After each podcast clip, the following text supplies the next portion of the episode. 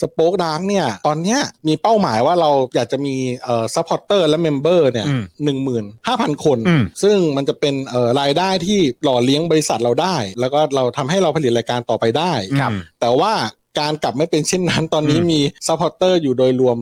1,500 กว่าคนอืมนะครับอืมซึ่งทำให้ไม่เพียงพอในการที่สป o อ e ดาร์จะไปต่อได้อ่าใช่เราก็มาคำนวณกันว่าเฮ้ยเราเหลือเวลาอีกเท่าไหร่วะสป o อ e ดาร์กเนี่ยอืมซึ่งก็พบว่าตอนเนี้ยเราเหลือเวลาประมาณอีก 45 วันที่เราจะต้องสู้อืมใน เพื่อกสุดท้ายเลยอยากจะบอกคุณผู้ชมว่าเราจะสู้ใน 45 วันเนี้ยอืมโดยครับการจะทำยังไงก็ได้ ให้มี supporter และมี membership ทั้งทาง YouTube และ Facebook เนี่ยอืมให้ได้ถึง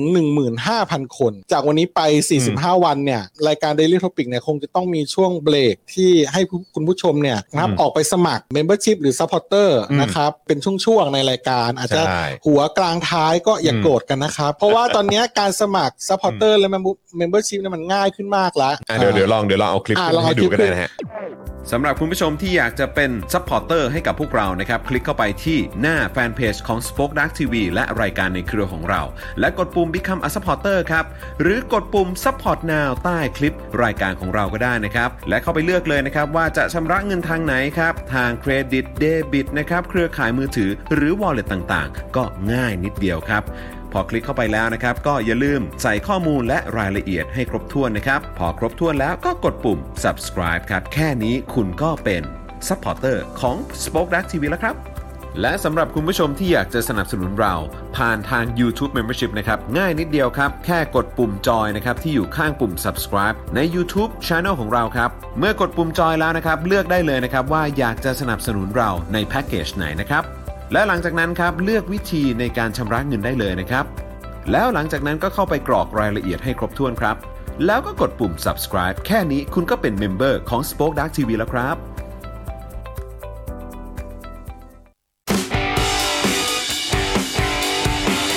Daily t o p i c กกับจอห์นวินยู สวัสดีครับ ต้อนรับนะฮะเอ่อคุณผู้ชมทุกท่านนะครับ เข้าสู่ Daily Topics นะครับ ประจำวันที่ 17 กันยายน 2564 นะครับ อยู่กับผม จอห์นวินยูนะครับ และแน่นอนครับ มารออยู่แล้วนะครับ พี่แขกคำปากานะครับ สวัสดีค่ะสวัสดีพี่แขกนะครับ สวัสดีคค่ะรับ สวัสดีครับ เจอกันทั้งวัน อ่าดีครับผมนะฮะแล้วก็แน่นอนนะครับดูรายการไลฟ์นะครับแล้วก็ร่วมจัดรายการไปกับเรานะครับอาจารย์แบงค์มองบนถอนในใจไปพลางๆนะครับ สวัสดีครับ เออนะครับอะวันนี้นะครับก็เจอกันทั้งวันจริง ๆ ครับนะฮะเมื่อเช้านี้ก็เจอกันในเอ่อโค้ชแขกนะครับนะแล้ฮะวก็ต่อด้วยอินเทอร์ไออ่านะครับแบบนี้ก็เขาเรียกว่าเอ่อเป็นการเอ่ออยู่ใกล้ชิดกับแฟนๆให้หายคิดถึงในช่วงสุดสัปดาห์นะครับจะหายคิดถึงในช่วงสุดสัปดาห์ได้เป็นพิเศษก็ถ้าเกิดว่าไปดู handstand ของพี่แขกนะครับนะฮะใน Facebook นะฮะหรือว่า Instagram นะครับ ไม่มีรูปอะไรนอกจากรูปโยคะ ถูกต้องครับผมนะฮะก็จะก็จะอยู่กับโยคะเนี่ยแหละครับนะฮะอะคุณผู้ชมครับใครเข้ามาแล้วก็ทักทายเข้ามาได้นะครับ แล้วก็ใครอยากจะสนับสนุนพวกเรานะครับ เริ่มต้นนะครับอย่างแรกเลยนะครับ ก็ด้วยการกดไลค์แล้วก็กดแชร์นั่นเองนะครับนะฮะแล้วก็เอ่ออย่างที่บอกไปนะครับว่าคือตอน เอ่อเริ่มต้นรายการก็พอจะทราบกันแล้วนะครับว่าเราเนี่ยนะครับเอ่อกำลังทำแคมเปญนะครับ หนึ่งหมื่นห้าพันผู้สนับสนุนนะครับค่ะ ผมนะฮะซึ่งเราก็ตอนนี้มาอยู่ที่ประมาณเท่าไหร่นะ อาจารย์แบงค์ผมขอโทษเอ่อตอนเช้าอัปเดตไปแล้วรอบหนึ่งห้าพัน โอ้ใกล้แล้วใกล้แล้ว5,981 ครับ 5,981 นะครับก็ใกล้ห้าจะเข้าเป้าแล้วนะอ่า59 5981 นะครับ ก็เลย 1 ใน 3 มาแล้วค่ะนะครับนะฮะก็เอ่อสำหรับวันที่ 9 ของเราด้วยนะค่ะวันนี้เป็นวันที่ 9 แล้วนะครับ กับการนับถอยหลังนะครับ 45 วันนะครับ ว่า Spoke Dark จะได้ไปต่อหรือเปล่านะครับ ตอนนี้มาอยู่ที่ 58 91ใช่ไหมฮะเออนะครับนะฮะก็5981ห้าเก้าแปดหนึ่งโอ้เป็นอะไรเนี่ยห้าเก้าแปดหนึ่งนะครับนะฮะก็ยังคงสนับสนุนกันต่อเนื่องกันได้เลยนะครับสำหรับคุณผู้ชมนะครับแล้วก็คุณผู้ฟังนะครับที่ยังไม่ได้สมัครเป็น supporter ให้กับเรานะครับนะฮะก็แต่ก็กำลังแชร์อยู่นะอ่าครับผมขอบพระคุณพี่แขกด้วยนะครับนะฮะก็สนับสนุนเราได้หลากหลายช่องทางนะครับงั้นเดี๋ยวตอนนี้เราเราดูคลิปกันเลยก็ได้นะฮะนี่นะฮะก็เอ่อสำหรับใครที่อยากจะสนับสนุนเราผ่านทาง YouTube นะครับนะฮะก็ง่ายมากเลยตอนนี้เริ่ม แชทเริ่มคุยกันในไลฟ์แชทกันแล้วนะครับ ก็กรุณาปิดลงไปก่อนแป๊บหนึ่งนะครับ พอปิดปุ๊บเนี่ยก็ไปกดปุ่มจอยนะครับที่อยู่ข้างปุ่ม subscribe นะครับนะซึ่งอันนี้จะขึ้นใน Android นะครับ ถ้าเกิดว่าใครใช้ iOS เนี่ยต้องรบกวนไปเปิดใน Chrome นะครับหรือว่า Safari นะครับซึ่งเป็นเบราว์เซอร์นั่นเองนะครับแล้วพอกดจอยปุ๊บเนี่ยนะครับก็เอ่อเราก็เลือกแพ็กเกจที่จะสนับสนุนนะครับพอเลือกปุ๊บนะครับก็ไปที่หน้าชำระเงินนะครับก็จะมีเป็น Google Play เอ่อ Google Pay นะครับก็มีนะครับจะเป็นบัตรเครดิตบัตรเดบิตต่างๆ ก็มีด้วยเหมือนกัน Wallet ต่างๆ หรือเชื่อมกับเครือข่ายโทรศัพท์มือถือก็ได้ด้วยนะครับกรอกแป๊บเดียวครับแล้วหลังจากนั้นก็กดยืนยันแค่นี้คุณก็เป็น member ของเราใน YouTube แล้วนะครับรวมถึง Facebook ด้วยครับ Facebook เนี่ยก็ง่ายมากเหมือนกันครับระหว่างที่ดูไลฟ์นี้อยู่เนี่ยก็เลื่อนลงไปข้างล่างครับไปที่ข้างกล่องคอมเมนต์นะครับจะมีปุ่มสีเขียวพร้อมรูปหัวใจอยู่ตรงนั้นนะครับก็คือปุ่ม Become a supporter นั่นเองนะครับกดปุ๊บนะครับเขาก็จะพาไปที่หน้าชำระเงินเหมือนกันนะครับก็ไปกดเลือกได้เลยนะครับ ว่าจะชำระเงินผ่านบัตรเดบิต บัตรเครดิตนะครับเครือข่ายโทรศัพท์มือถือนะครับวอลเล็ตต่างๆนะครับนะหรือว่าจะเป็น s h o p e e Pay PayPal นะครับมีหมดเลยครับแล้วก็เข้าไปกรอกรายละเอียดเหมือนกันนะครับแป๊บเดียวก็เสร็จครับค่ะเสร็จปุ๊บก็กดยืนยัน แล้วคุณก็เป็น supporter ของเราแล้วนะครับนะฮะแล้วก็นอกจากนี้นะครับคุณยังสามารถสนับสนุนเราได้อีกหลากหลายช่องทางนะครับนี่อย่างวันนี้ผมใส่เสื้อ 2475 นี่นะฮะสีสันสดใสมากเลยนะครับก็ไปช้อปปิ้งกันได้ที่ Spoke Dark Store นะครับหรือว่าจะสนับสนุนเรานะครับนะฮะข้างล่างนี้นะครับบัญชีกสิกรไทยนะครับ0698 975 539หรือสแกน QR Code ก็ได้ด้วยเช่นเดียวกันนะครับนะฮะต้อนรับคุณอ้ำนัทพลใช่ไหมฮะอ่านะครับสวัสดีนะครับ เป็น new member ของเรานะครับนะฮะแล้วก็ทักทายเอ่อ ทักทายคุณผู้ชมด้วยนะครับ หลายคนก็ทักว่า โอ้ยใกล้จะ 6,000 แล้วเออนะครับขอบคุณนะครับ คุณเบียร์บอกว่า เอ๊ะวันนี้มีเอ่อพ่อหมอไม่ได้มาเพราะว่าโดนอุ้มไปแล้วหรือเปล่า นะครับคือเมื่อวานพ่โอ้อหมไม่อไหวหรอกค่ะเมื่อวานพ่อหมอพ่อหมอเอ่อคือปกติพี่แขกเวลาเอ่อคุณผู้ชมสนับสนุนค่ะเราเนี่ยถ้าอย่างเป็นเมื่อก่อนเนี่ยเอ่อที่เราให้คุณผู้ชมสนับสนุนเราแบบค่ะรายวันเข้ามาถ้าเกิน 50%เนี่ยผมกับคุณปาล์มเนี่ยจะต้องมีเรื่องที่เกิดขึ้นวีรกรรมในอดีต มาเล่าให้คุณผู้ชมฟังใช่ไหมฮะคุณผู้ชมก็จะได้โอ้โหติดตาม แล้วก็ได้รู้เรื่องราวของเราให้เอ่อใกล้ชิดกันมากขึ้น แล้วพ่อหมอก็บอกว่าเฮ้ยโอ้โหแหมวันก่อนนี่ คุณผู้ชมสมัครมาเป็นเอ่อผู้สนับสนุนเราเยอะแยะมากมายหลายพันเลยนะต้องต้องแชร์เรื่องส่วนตัวบ้างแล้ว โอ้โหพี่แขก จอห์นกับปาล์มเนี่ยเล่าเรื่องกันมาเนี่ยหรือมีเรื่องของอาจารย์แบงค์เนี่ยก็เทียบไม่ได้กับของพ่อหมอฮะ ราคาคุยหรือเปล่าโหฟังมาแล้ว ฟังมาแล้วพี่แขกนี่เขาเคยเป็นแฟนกับลูกสาวเจ้าพ่อนะอืมเขาเคยเป็นแฟนกับลูกสาวเจ้าพ่อมาก่อน อืมมีแล้วปพอ ระสบการณ์ โอ้โห เฉียดตายเลยแหละ เฉียดตาย ใช้คำว่าเฉียดตายเลยดีกว่านะครับ ใครจะอยากจะรู้ว่าเป็นอย่างไรนะครับ ก็ไปฟังย้อนหลังของเมื่อวานได้ อะแซบนะคะ แน่นอน แซบแน่นอนนะพี่ครับ แขกเมื่อวานก็จัดรายการจนดึกก็เลยไม่ได้ฟังว่าพ่อหมอมา เล่าวีรกรรมอะไรในรายการนี้ เนี่ยดูสิ ขึ้นมา RIP พ่อหมอเห็นไหมนี่เจ้าพ่อมาตามคิดบัญชีแล้วมั้งเนี่ยเออนะครับเจอพ่อเออพ่อแฟนเก่าพ่อแฟนเก่าตมมอุ้มแล้วมั้งเนี่ยเรียบร้อยเลยนะครับนะอะคือเอ่อพ่อหมอเนี่ยก็จะมาวันจันทร์ถึงพฤหัสนะครับในช่วงนี้นะครับเพราะวันศุกร์เนี่ยก็ติดภารกิจเหมือนกันนะครับนะฮะพ่อหมอเยี่ยวราชแล้วจ้าแล้วตะกี้ก็มีน้องคนหนึ่งมาคอมเมนต์บอกว่าพี่แขกโดยไม่รู้ตัวสั่งน้ำพริกสั่งน้ำพริกแซมลืมไปแล้วสี่ล็อต สี่รอบสี่รอบแล้วใช่ไหมก็คือสี่ก็น่าจะสี่ล็อตอะแหละ ใช่ไหมฮะ เพราะตอนนี้สั่งไปแล้วสี่รอบ เพราะตอนนี้เขาเข้าสู่การผลิตรอบที่ต่อสี่แล้วไหมเนื่องแล้วค่ะต่อไม่เนื่รองอด ล็อตที่เจ็ดแล้วล็อตที่เจ็ดแล้วเหรอฮะใช่แล้วคราวล็อตที่แล้วเราคุยกันยังล็อตที่สี่ใช่อยู่เลยเนาะตอนนี้มันเข้าสู่ล็อตที่ 7 แล้วก็ขายไปต่อไวเนื่องแล้วอย่างนี้ตอนนี้คือไม่ต้องพรีออเดอร์แล้วนะคะอ๋อสั่งได้เรื่อยสั่งได้เรื่อยๆเพราะว่าสภาพคล่องเราเริ่มดีขึ้นเราไม่ต้องเอาเงินคุณผู้ชมไปหมุนๆโอ้ยสุดยอด ตอนนี้สั่งปุ๊บได้เลยโอ้ยแต่อร่อยจริงคุณผู้ชมอร่อยจริงอร่อยจริงค่ะนะครับตอนนี้ตอนนี้ยังเป็นโปรเดิมไหมฮะแบบซื้อโปรเดิมซื้ซื้ออห้าแถมหซื้นึ่องห้าแถมหนึ่งแต่เนอะว่าตอนนี้เออสามารถซื้อใน s h อ p e e และ Lazada ได้ด้วยโอ้โอ้โหดีครับดีครับสะดวกค่ะขึ้นมาเลยนะครับนะฮะก็คอยติดตามครับนะฮะเพราะว่าพี่แขกก็จะมีผลิตภัณฑ์เด็ดๆนะครับไปนะฮะเรื่อยของกินอร่อยๆมาแนะนำอยู่เรื่อยๆ แล้วก็จะมีอัปเดตเรื่อยๆ แน่นอน อันนี้หยอดไว้นิดนึงนะครับค่ะนะฮะว่าเดี๋ยวมีอีกแน่นอนนะครับอดใจรอนิดนึงนะครับ คุณแสงระเวียบอกว่าแซบจริงนะครับแซบจริงมีนะคนรับถามว่าเสื้อพี่แขกซื้อที่ไหนเหรอครับ เออชุดใช่นี้ชุดนะนี้สวยคะมากครับจากเอ่อเพจ กระโปรงมือสองอ๋อโอเคราคาคุณภาพดีราคาร้านนั้นถูกใช่ไหมร้านนั้นใช่ไหมอ่าเพจชื่อกระโปรงมือสองเออคุณภาพดีราคาถูกอ่าโอเค ไปนะดูครับกันได้เลย แล้วนี่จอนคือพี่แขกอะก็ไม่อยากจะเอามาโฆษณาเลยนะ เพราะว่ามันทำให้พี่แขกเอฟไม่ทันนะเอาเหรอ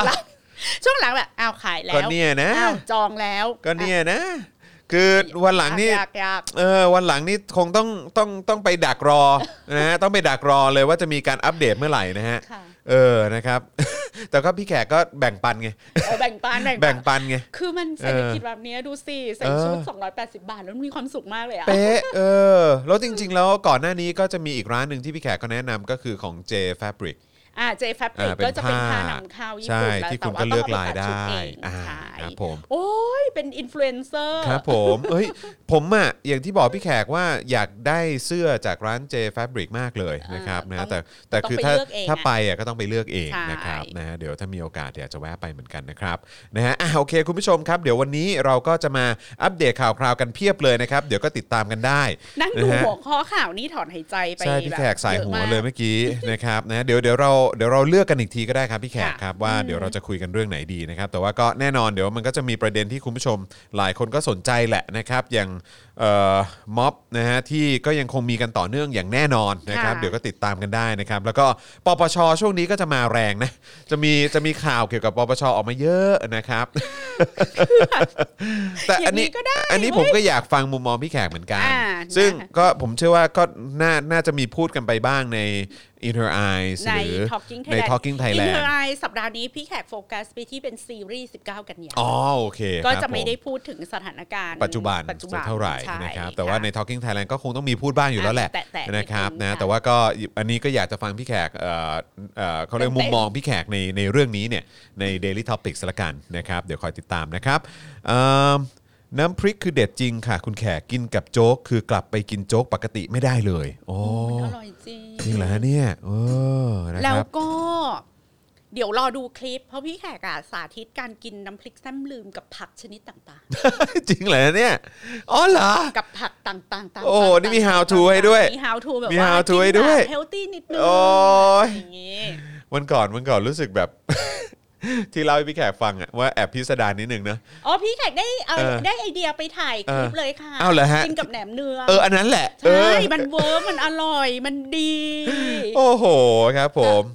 คือไอ้เราก็เหรอมันจะเข้าเหรอ แต่กินไปกินมาเฮ้ยอร่อย อร่อยเอาเอาตัวคางกุ้งอะของแซมลืมอะใส่ลงไปในน้ำน้ำจิ้มแหนมน้ำจิ้มแหนเนืองมเนืองอะใช่ไหม น้ำจิ้มแหนมเนืองใช่ไหมแล้วก็คือมันก็จะมีถั่วอยู่ด้วยใช่ไหมฮะใช่เออแล้วพอทานกับอันนี้ปุ๊บมันก็แล้วก็ราดลงไปบนแหนมเนืองโอ้โหอร่อยมากแล้วขอบอกเว่ากินกับเมี่ยงคะน้าหรือเมี่ยงคโอ้ำแล้วเอาเอาใช้แทนกุ้งแห้งอ่าเด็เด็ดดมากเด็ดเด็ดเด็ดอุ้ยแค่แค่ฟังแค่นี้ก็รู้แล้วว่าต้องเด็ดแน่นอนเด็ดมากเออนะครับนะฮะต้องขออภัยคุณผู้ชมด้วยนะครับเอ่อเชื่อว่าคุณผู้ชมน่าจะกลืนน้ำลายอยู่ตอนนี้นะฮะนะฮะสวัสดีคุณเต็มใจ เจไดด้วยนะฮะ เป็น new member ของเรานะครับ อ่าโอเคนะครับ เดี๋ยวอีกสักครู่หนึ่งเราจะเข้าเนื้อหาของเรากันแล้วนะครับ คุณผู้ชมก็ทักทายเข้ามาได้นะครับ ใครดูใครติดตามกันอยู่ที่ไหนก็เซฮายทักทายกันเข้ามาได้นะครับเอ่อ มีคนบอกว่าเพิ่งดู In Her Eyes มาาโอ้ In Her Eyes วันนี้หลายๆคนไม่ได้ดู เพราะว่าเราไลฟ์เฉพาะทางช่องทาง YouTube ไม่ได้ไลฟ์ใน Facebook เพราะว่ามีปัญหาปะช่องสัญญาณเต็มหมดเลยเนื่องใช่จากไหมมันมีหลายต้องไลฟ์เยอะมากอ๋อมันวัหลายนี้ไลกิจกรรมฟ์เรื่องเอ่อไงเออฝ่ายค้านครับครับไปยื่นกันมาที่การปปชเรื่องสินบน 5 ล้านอ่าของครับนายกผมอะไรอย่างเงี้ยค่ะครับผมแล้วก็มีไลฟ์ม็อบไลฟ์ต่างๆ นานาใช่เราก็ใช่เลยอะงั้น In Her Eyes ก็ไม่อ่าไลฟ์ทาง YouTube ละกัน เพราะว่าแน่นไปหมด อ๋อ เพราะฉะนั้นก็เอ่อก็เหลือที่เหลือเฉ Facebook พาะอ่าเอ่อเอ่อไม่ได้ไลฟ์อยู่ไม่ได้ Facebook ไลไลฟ์ฟ์เฉเฟพาะซ YouTube ไลฟ์แต่ YouTube นะครับอ่าคนที่รอการแจ้งเตือนจาก Facebook ก็อาจจะหลุดไปอ๋อไม่เป็นไรโอเคดูย้อนหลังครับผมได้ค่ะนะฮะก็เอ่อใครที่สนใจก็ไปดูย้อนหลังกันเนาะนะครับนะฮะมีอะไรให้ติดตามอยู่แล้วนะครับใน Inner Eyes นะครับนะฮะอะโอเคนะครับก็คิดว่าเดี๋ยวเราเริ่มต้นข่าวค่ะของเรากันเลยดีกว่านะครับนะฮะก็ เอ่อเริ่มกันที่แน่นอนม็อบกันดีกว่านะครับพี่แขกเนาะม็อบ 16 กันยา ใช่ครับนะฮะก็คือเมื่อวานนี้เนี่ยนะฮะเขาก็รวมตัวกันที่ Skywalk แยกปทุมวัน ซึ่งก็เอาจริง ๆ Skywalk นี่ก็เราก็เหมือนไม่ได้เห็นการรวมตัวกันที่บริเวณนั้นมานานแล้วนะฮะพักใหญ่แล้วเหมือนกัน ใช่ เพราะว่านะครับ หลังๆเราเหมือนมาที่ส่วนใหญ่ก็จะเป็นเนี่ยแหละเป็นลาดพร้าววิภาวลาดดี พร้าวใช่หรือไม่ก็เอ่อก็มีกลับไปที่อนุสาวรีย์ประชาธิปไตยกันเยอะเหมือนกัน แต่ว่าใช่ตรงบริเวณสกายวอล์กนี่ก็พักใหญ่แล้วนะครับ แต่ว่าเมื่อวานนี้เพราะคือ ว่าตอนนั้นน่ะครับจำได้ว่าครั้งสุดท้ายที่เราไปอะครัสบกายวอล์กที่เราไปด้วยกันน่ะครับครับ แล้วเราเจอฉีดน้ำจำใชได้ไหม่ใช่ใช่ใช่แล้วใช่เราก็แบบปีเปียกปอนใช่แบบ ใช่อือฮึ เขาเรียกว่าอะไรอะกระเซาะกระเซิงกันใช่ไปกินอีก๋วยเตี๋ยวไก่ตุ๋นในร้านเบียร์เราเดินไปแถวมันคือสาทรหรือสีลมเราสีลมปะเดินไปเราเดินไปสีสีลลมมใช่ใช่ เราเดินจากแยกปทุมวันหลังจากที่ใช่เขาสลายกันน่ะเข้าใจว่าแบบ ความทรงจำตรงแยกปทุมวันอะ มันครับยังมันยังรู้สึกเจ็บปวดภาพเลยัยงติดนะตาอยู่ครับเออภาพแล้วยังติดตาอยู่ แล้วช่วงนั้นน่ะมันเป็นมันเป็นม็อบที่มีเด็กมัธยมไปเยอะมากใช่ไงแล้วใช่แขกใช่จำได้ว่าพอมันโดนฉีดน้ำปุ๊บอะเราเดินมาพร้อมกับน้องๆมัธยมหมดเลยใช่หมดเลยเด็กแล้วใส่ก็กางเกงขาสั้นนะฮะแล้เสื้วอก็เสื้อนักเรียนอ่าขบวน CAA ยาวมากอะวันใช่นั้นใช่ใช่แล้วก็คือช็อตที่เราเห็นกันเตแบบเต็มตาเลยคือคุณผู้ชมเอ่อเอ่อประชาชนเนี่ยก็เอ่อ โยนร่มลงมา ใช่ จากสกายวอล์กตรงกลางใช่ไหมฮะใช่แล้วก็โยนร่มลงมาเพื่อให้ข้างล่างเนี่ย มีร่มไปดันเออ ไอ้น้ำสารเคมีที่เขาฉีดอะ ใช่ใช่ เออแล้วตรงนั้นก็เป็นภาพช็อตที่มันจะจารึกไปอีกยาวนานนะครับเออเพราะว่าโหฉีดกันอัดแบบแรงมาก แล้วก็คือคนก็บาดเจ็บกันเยอะ จริงแล้วแล้วก็เข้าใจว่านับตั้งแต่วันนั้นน่ะก็เลยไม่มีใครแบบ เรียกว่าไม่มีใครกล้าจะไปจัดม็อบตรงนั้นอีกอะมันหนักจริงโซนแรงนั้นจริงใช่ไหมฮะโซโซนนั้นค่ะเออนะครับนะฮะก็แต่นี่ก็ไปกันอีกรอบกลับมาอีกครั้งหนึ่งแต่ว่าอยู่บนสกายวอล์กแหละนะครับนะฮะแล้วก็สำหรับคนที่จัดกิจกรรมนี้นี่ก็คือกลุ่มเครือข่ายรามคำแหงเพื่อประชาธิปไตยนะครับกับกิจกรรมที่มีชื่อว่า 16 กันยายน พิพากษาประยุทธ์จันทร์โอชา พิพากษาโทษให้กับนายกที่ห่วยที่สุดในโลกครับ นะฮะซึ่งมีการปราศัยนำโดยนายอานนท์แม้นเพชรนะครับและนายกฤษณะไก่แก้วนะครับซึ่งเอ่อทั้งสองท่านนี้เนี่ยเขาก็มาจากเครือข่ายรามคำแหงเพื่อประชาธิปไตยนะครับรวมถึงคุณเป๋าด้วยนะคุณเป๋าก็ไปนะครับคุณยิ่ง เป๋านี่ไปทุกเวทีแล้วนะช่วงนี้ตอช่วงนี้ค่ะ นะฮะตระเวนทุกเวทีนะครับนะฮะคุณเป๋ายิ่งชีพอัชชานนท์จากไอรอนะครับนะฮะแล้วก็มีคุณปูนทะลุฟ้านะครับซึ่งนี่สวมกำไร EM มาร่วมปราศัยเลยนะนะครับซึ่งคุณอานนท์เนี่ยนะครับจากเครือข่ายรามคำแหงเพื่อประชาธิปไตยบอกว่าระบบประชาธิปไตยแบบไทยๆถูกแทรกแซงจากรัฐมาโดยตลอด ซึ่งรัฐธรรมนูญปี 60 จะปราบโกงได้จริงหรือไม่ หากเลือกตั้งครั้งต่อไป สวยังมีอำนาจเลือกนายกอยู่ เท่ากับว่าฝ่ายเผด็จการก็ยังคงอยู่ต่อไป นะฮะโดยเครือข่ายรามคำแหงเพื่อเพื่อประชาธิปไตยจะไม่ลดเพดานเด็ดขาดนะครับและข้อเรียกร้องหลักก็ยังคงเป็นข้อเรียกร้องเดิมก็คือพลเอกประยุทธ์ต้องออกไป ต้องร่างรัฐธรรมนูญใหม่ และยกเลิกม .112 นะครับโดยได้กล่าวสนับสนุนกลุ่มทะลุแก๊ส และกลุ่มผู้ชุมนุมขับไล่รัฐบาลกลุ่มอื่นๆด้วยค่ะนะครับโอ้แล้วก็หนึ่งในผู้ปราศัยเมื่อวานนะคะ คุณผู้ชมครับเป็นหนึ่งในผู้ชุมนุม ที่แยกดินแดง อายุอ่า21 ปีครับอือฮึเราไม่ค่อยได้ยินประสบการณ์หรือว่าเสียงจากเอ่อกลุ่มที่ไปม็อบที่แยกดินแดงใช่สักใช่เท่าคไหรับร่นะปกติก็เราจะมีการสัมภาษณ์มาบ้าง แต่สัมเราก็ภาษณ์แล้วก็หลายคนแล้วก็อาจจะแบบไม่ได้ไม่ได้เอ่อลงรายละเอียดแบบ คือไม่เออเราไม่ค่อยได้ยินเสียงของพวกเขาอย่างเป็นทางการอ่าใช่เอาอย่างนี้ใช่ดีกใช่ว่าแล้วแต่อันนี่คือเขาออกมาพูดเองเลย เข้าใจว่านี่เป็นครั้งแรกนะครัคะบที่ตัวแทนจากอาจจะไม่เรียกเป็นตัวแทน เอาเป็นว่าหนึ่งในเอ่อผู้เข้าร่วมชุมนุมที่แยกดินแดงเนี่คยรับได้ขึ้นเอ่อไปบนเวทีแล้วก็สื่อสารกับพวกเราครัเขาบก็บอกว่าการชุมนุมที่แยกดินแดงช่วงเย็นของวันที่ 22 สิงหาคมที่ผ่านมาฮะคอฝอนะคะ ระดมฉีดน้ำแล้วก็ยิงแก๊สน้ำตา นำกำลังเข้ามาปิดล้อมทางคู่ขนานถนนวิภาวดีรังสิต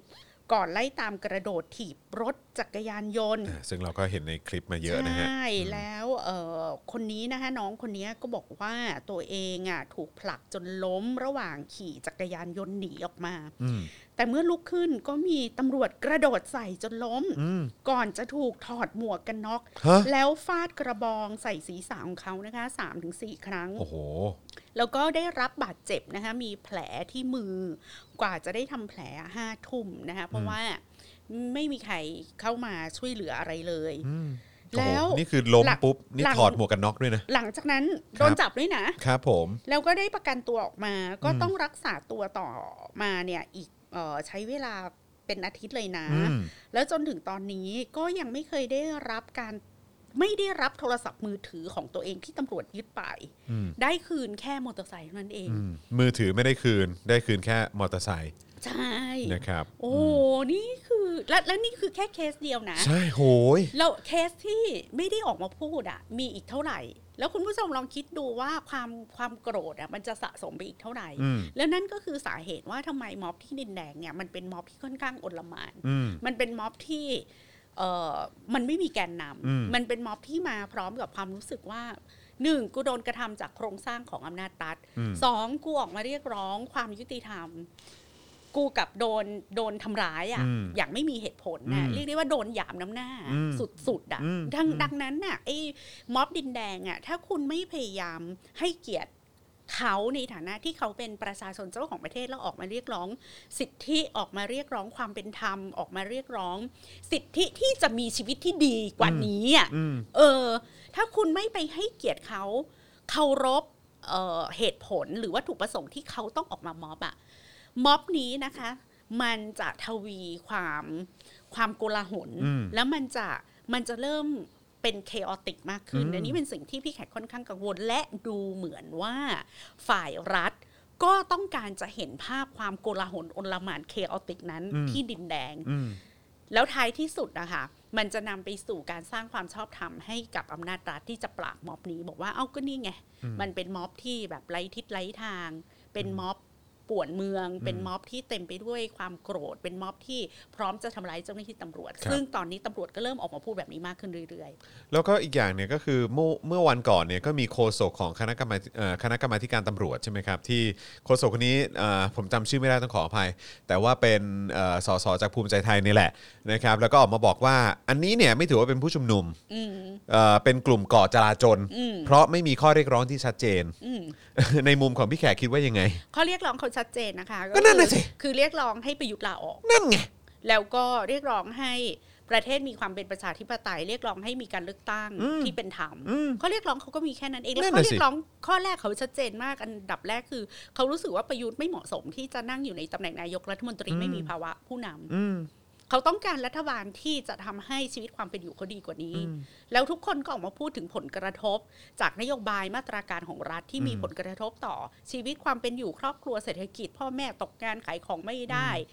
แล้วเด็กวัยรุ่นที่ดินแดงอะทุกคนพูดตรงกันว่าอนาคตของเขาถูกขโมยไป ใช่ แล้วเขาต้องการได้สิ่งนั้นกลับคืนมา แล้วเขาเรียกร้องเขาไม่ชัดเจนตรงไหน นั่นน่ะสิ ผมก็งงมากว่าเป็นสอสอแล้วก็อยู่ในพักภูมิใจไทยด้วย นี่คือนี่ยังพูด ยังคือคือคุณยังดูไม่ออกอีกเหรอ คุณไม่เข้าใจหรือคุณแกล้งไม่เข้าใจกันแน่นะครับก็ผมทิ้งทิ้งไว้แค่นี้ก็ได้ฮะอืมแต่แต่รู้สึกว่าขบวนการใส่ร้ายป้ายสีม็อบดินแดงเนี่ยก็ตามมันสไตล์มันเริ่มใช่ครับมันเริ่มแล้วมาแล้วมาจากทุกฝ่ายเลยเนาะแล้วมันเออจะ convincing หมายความว่าคนชั้นกลางที่รับข้อมูลข่าวสารจากกรุ๊ปไลน์หรือรับสื่อบางช่องครับผมหรือมาพร้อมกับวิธีคิดแบบไทยๆอะค่ะอ่าจอนที่แบบ ประท้วงก็ได้เราก็ไม่ได้ชอบนายกอืมแต่ทำไมไม่แต่ทำไมต้องจุดพลุอ่าอ่าทำไมต้องมาแว้นอ่าอ่าทำไมต้องขี่มอเตอร์ไซค์ครับแล้วคนชั้นกลางก็จะมีความดัดจริตที่มองกลุ่มวัยรุ่นชนชั้นกันมาชีพอะอืมว่าเป็นเด็กแว้นเด็กกระเลวกระรากอยู่อ่าแล้วอ่าใช่ก็ใช่จะรู้ใช่สึกว่า เอ้ย คนพวกเนี้ยจะมาเรียกร้องอะไรทางการเมือง จริงเหรออมออกมาแค่อยากมาแว้นๆท้าทายอำนาจรัฐเท่านั้นหรือเปล่า ผมเคยเจอผมเนี่ยในในในช่วง2อสสัปดาห์ที่ผ่านมาเนี่ย แล้วเอ่อผมไปไปเหมือนสกิมดูแบบพวกคอมเมนต์หรือว่าความเห็นของใครหลายคนเนี่ย แล้วโดยเฉพาะที่ที่เป็นคนที่ผมรู้จักใน Facebook เลยนะ คือก็มีคนพูดในลักษณะว่าคือคนพวกนี้มีความรู้มากพอที่จะเข้าใจเรื่องการเมืองด้วยเหรอ ซึ่งเราแบบ เฮ้ย เออ คือเขาไม่จำเป็นต้องเข้าใจการเมืองอะไรซับซ้อนหรอกค่ะ แค่นั่นน่ะเขาดิเห็นว่ารัฐคุณบาลภาพที่ชีเป็วิตนอเขายู่อะอะรัฐบาลที่เป็นอยู่อะ มันมันไม่ได้ทำให้ชีวิตความเป็นอยู่ของเขาดีอย่างที่เขาคิดว่าเขามีสิทธิ์จะเออจะมีจะได้จะเป็นเออก็แค่นั้นเองเออไม่เห็นจะต้องเข้าใจเลยซับซ้อนเลยรัฐบาลแม่งห่วยกูอยากได้รัฐบาลใหม่เออมันก็แค่นั้นนะคะเออแล้วเอ่อ ในเมื่อเอาชนะการในสภาไม่ได้ การเรียกร้องผ่านการประท้วง ก็คือการเมืองบนท้องถนน ซึ่งพวกคุณพวกคุณก็รู้จักสิ่งที่ว่าการเมืองบนท้องถนนใช่อันนี้มันก็เป็นการเมืองที่พวกคุณเรียกว่าเป็นภาคประชาสังคมแบบหนึ่งเออมันก็คือเป็นเป็น civil เอ่อ protest แบบหนึ่งอะอืมอืมอืมแค่นั้นเอง แล้วฝ่ายประชาธิปไตยดัดจริตเลยบางคนนะ ก็ครับจะแบบ เราไม่สนับสนุนความรุนแรงอ่าครับผมการเออเราเรียกร้องประชาธิปไตยแต่เราก็ไม่ควรจะไปทำหรือว่าเรียนแบบเอ่อ การกระทำของกลุ่มคนที่เราไม่ชอบ ถ้าเราไม่ชอบให้รัฐทำความรุนแรงกับเรา เราก็ไม่ควรไปทำในแบบเดียวกับที่รัฐทำกับเราม็อบที่ใช้แต่ความรุนแรงนั้น มีแต่จะทำลายความชอบธรรมของขบวนการประชาธิปไตยคำว่าประชาธิปไตยไม่ได้หมายความว่าจะต้องกักขละหยาบคายความเป็นประชาธิปไตยต้องพูดกันด้วยเหตุผลและเราจะไม่ประนีประนอมต่อความหยาบคายใดๆทั้งสิ้นทัดหูหนึ่งทีก็จะมีคนแบบนี้ก็ครับผม ก็ต้องเจอกันไปฮะอย่างนี้นะครับ คุณดองกี้บอกว่าอืมใช่ลำไยคนแบบนี้มากนะครับเออ คุณชอบการประท้วงสไตล์สุภาพ คุณก็ไปประท้วงแบบสุภาพ ก็ไปเวนั้นเออก็แล้วแต่คุณเขามีสไตล์การประท้วงแบบเขา คุณเออมีหน้าที่เดียวคือมีหน้าที่บอกว่าตำรวจไม่มีสิทธิ์ยิงเขาใชจบ่ใช่โอ้ไม่ชอบแบบแบบไม่ไม่อินกับการประท้วงแบบนี้ก็เรื่องของคุณ ก็เรื่องของคุณคุณก็ไปทำม็อบแบบของคุณใช่แต่ทุกคนมีหน้าที่เหมือนกันก็คือมีหน้าที่ที่จะบอกว่าตำรวจไม่มีสิทไม่ธิ์มีสิทธิ์ทำร้ายทำแบบนี้ประชาชนครับจบใช่ข่าวมันไม่ใช่ได้มีอะไรยากเลยใช่ค่ะครับ ผมถูกต้องครับอืมนะฮะ ต้องต้องต้องพยายามเข้าใจอะไรมากกว่านี้อีกเหรอ นะครับนะฮะอะคราวนี้เนี่ยนะครับเมื่อสักครู่นี้ก็คือเป็นประสบการณ์นะครับจากค่ะหนึ่งในผู้ชุมนุมนะครับซึ่งอายุแค่ 21 ปีเท่านั้นนะอืมนะครับนะแล้วเขาก็โอ้โหแบบต้อง คือคือเท่าที่ฟัง ที่เขาอธิบายมาว่าเขาโดนอะไรมาบ้างนี่ก็หนักมากนะครับใช่คราวนี้คุณปูนทะลุฟ้านะครับนะฮะก็อย่างที่บอกไปว่าสวมกำไร EM มาเอ่อมาร่วมปราศัยเลยนะครับค่ะก็ปราศัยถึงนักกิจกรรมที่ติดคุกครับ เพราะออกมาเรียกร้องประชาธิปไตย โดยกล่าวว่าตราบใดที่ประชาชนยังสู้ก็ยังไม่แพ้ กลุ่มทะลุฟ้ายังคงเดินหน้าในการขับไล่ประยุทธ์จันทร์โอชา และเรียกร้องให้แก้ไขรัฐธรรมนูญ รวมถึงปฏิรูปสถาบันนะครับ โดยเตือนรัฐบาลว่าอย่าทะนงตนว่าถือไพ่เหนือกว่า เพราะไพ่ใบเด็ดจะอยู่ที่ประชาชนแน่นอนนะครับค่ะคราวนี้คุณเมธามาศขาวนะครับเลขาธิการคณะกรรมการรณรงค์เพื่อประชาธิปไตยกล่าวปราศัยตอนหนึ่งว่า ปัญหาที่เกิดขึ้นในปัจจุบันเนี่ยเป็นเพราะกระบวนการยุติธรรมผิดปกติ องค์กรอิสระทั้งหลายที่รัฐบาลมีอำนาจแทรกแซงไม่ทำงานตามบทบาทหน้าที่ ไม่ตรวจสอบความช่อฉนของการใช้อำนาจ ประชาชนจึงต้องออกมาแสดงพลัง และพิพากษาพลเอกประยุทธ์จันทร์โอชานะครับค่ะ นะฮะคุณเมธาเขาบอกว่าการคอร์รัปชันคือที่มาของสถานการณ์ทุกวันนี้ การเขียนรัฐธรรมนูญที่ให้สวคอยค้ำยันอำนาจเผด็จการนะฮะแล้วก็ใช้อำนาจในสภาควบคุมการเมืองพักร่วมรัฐบาล ไม่เรียนรู้ประวัติศาสตร์การเปลี่ยนแปลงทางการเมือง ที่ล้วนผลักดันให้ผู้ใช้อำนาจ โดยไม่ชอบมีจุดจบที่ไม่สวย ยิ่งใช้อำนาจมากเท่าไหร่ ความช่อฉนยิ่งปรากฏมากขึ้นเท่านั้น และจะถูกพิพากษาในอนาคตครับ ส่วนคุณยิ่งชีพนะคะจากไอหลอครับเอ่อก็บอกว่า วิธีที่จะยุตินะคะอำนาจเผด็จการของประยุทธ์เนี่ยครับการเลือกตั้งครั้งหน้าขอให้ช่วยกันไปกาบัตรเลือกตั้งให้แก่ฝ่ายที่อยู่ตรงกันข้ามกับระบอบประยุทธ์อืมอันนี้แหละค่ะจะเป็นการกดปุ่มยุติระบอบของประยุทธ์ได้อืมจริง ๆ ขอให้มันได้รับการกดปุ่มโดยประชาชนครับครับเนาะอืมใช่ซึ่งถามว่าไอ้การกดปุ่มโดยประชาชนเนี่ย คือถ้าเราบอกว่าเรารอให้ประชาชนน่ะไปไปรอให้จนถึงวันเลือกตั้ง แล้วก็รอให้ประชาชนน่ะมีคอนเซนแซสว่าเราจะไม่มีวันไปกาบัตรเลือกตั้งให้กับคนหรือพักที่เป็นส่วนหนึ่งของขบวนการสืบทอดอำนาจของระบอบคอสชนำโดยพลเอกประยุทธ์เนี่ยนะคะครับสิ่งนั้นน่ะมันจะไม่สามารถเกิดขึ้นได้ ในวันเลือกตั้งวันเดียวอืมนั่นนั่นคือความสำคัญของการประท้วงครับนั่นคือความสำคัญของการเมืองบนท้องถนนครับและนั่นคือความสำคัญของม็อบอืมนับตั้งแต่วันนี้เป็นต้นไปค่ะ คุณผู้ชมจนกว่าจะถึงวันเลือกตั้งเนี่ยทุกครั้งที่เราไปม็อบ ทุกวันที่เราออกมาสื่อสารกับสังคม มันคือการทำงานทุกทุกๆวันเพื่อที่จะปิดสวิตช์อืมระบอบประยุทธ์อืม ระบอบประยุทธ์น่ะมันไม่ได้อัตโนมัติที่จะไปโดนปิดในอืมวันเลือกตั้งถ้าเรานั่งอยู่เฉยครับๆสมมุติว่านับถอยหลัง 365 วันจะถึงวันเลือกตั้งคพรับรุ่งนี้ก็เหลือแค่ 364 วันนะคะครับที่พวกเราจะต้องช่วยกัน empower ตัวเองและประชาชนด้วยกันบอกว่าอำนาจอยู่ในมือของทุกคนอืมอำนาจอยู่ในปากกาของทุกคนอืม ถ้าคุณไม่ happy กับรัฐบาลนี้ ถ้าคุณเห็นว่าเรา deserve สิ่งที่ดีกว่านี้อืมเราควรจะได้อะไรฉัที่ดีกว่านี้ชีวิตฉันมีสิทธิ์ที่จะมีชีวิตความเป็นอยู่ที่ดีกว่านี้ ชีวิตฉันตัวฉัน deserve ที่จะได้รับการเคารพนับถือ ในฐานะประชาชนจากเจ้าหน้าที่รัฐจากข้าราชการและจากรัฐบาล ถ้าเราเชื่อเช่นนี้ค่ะ คุณผู้ชม ถ้าเรามี self-esteem ถ้าเราไม่กลายเป็นอะมีบา อย่างที่หมอประเวศพยายามจะบอก ถ้าเรายังมีกระดูกสันหลัง ถ้าเรายังอยากจะเดินสองขาหลังตรงๆ อีก 364 วัน 363 วัน เราต้องช่วยกันออกมาพูดว่า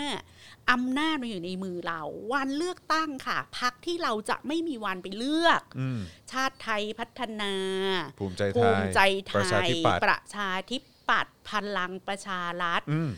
อีพัก เล็กพรรคตน้อย่างอืมๆพลังทับใหม่หรืออะไรอะอืมที่พยายามจะไปยื่นสารรัฐธรรมนูญอืมให้ไปตีความว่าการแก้ไขรัฐธรรมนูญเรื่องบัตรเลือกตั้งสองใบนั้น ไม่ชอบด้วยรัฐธรรมนูญบลาบลาบลาอีพักเฮียพวกเนี้ยนะคะ อย่าไปเลือกเฮียกลับเข้ามาอีกอืมถ้าคุณคิดว่าพักการเมืองที่ไปอุ้มชูประยุทธ์อยู่ตอนนี้เนี่ย เป็นส่วนหนึ่งของการคอร์รัปชันที่ใหญ่ที่สุด เป็นส่วนหนึ่งของอาชญากรรมที่ใหญ่ที่สุด คืออาชญากรรมว่าด้วยการปล้นอำนาจทางการเมืองของประชาชนอืมอีกหนึ่งปีข้างหน้าค่ะ คุณผู้ชม เขียนไว้บนหัวเตียงอืมเขียนไว้ที่หน้ากระจก เวลาทุกครั้งที่ไปส่องกระจกแต่งหน้าหวีผมอะพลังประชารัฐภูมิใจไทยประชาธิปัตย์ชาติไทยพัฒนาอืม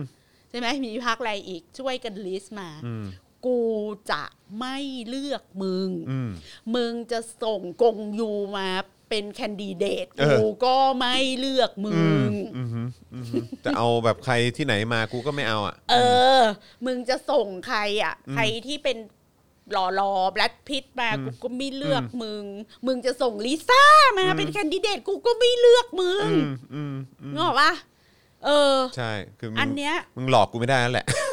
จริง ๆ นะคะ คุณผู้ชมอันนี้เป็นเป็นงานที่พวกเราจะคืออย่างแขกอะก็ก็บอกตัวเองเลยอะว่า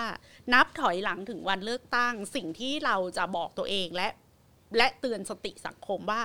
ถ้าคุณรู้สึกไม่โอเคอะกับอืมชีวิตครับคุณในในทุกมิติอะภายใต้รัฐบาลนี้แล้วคุณคิดว่า you deserve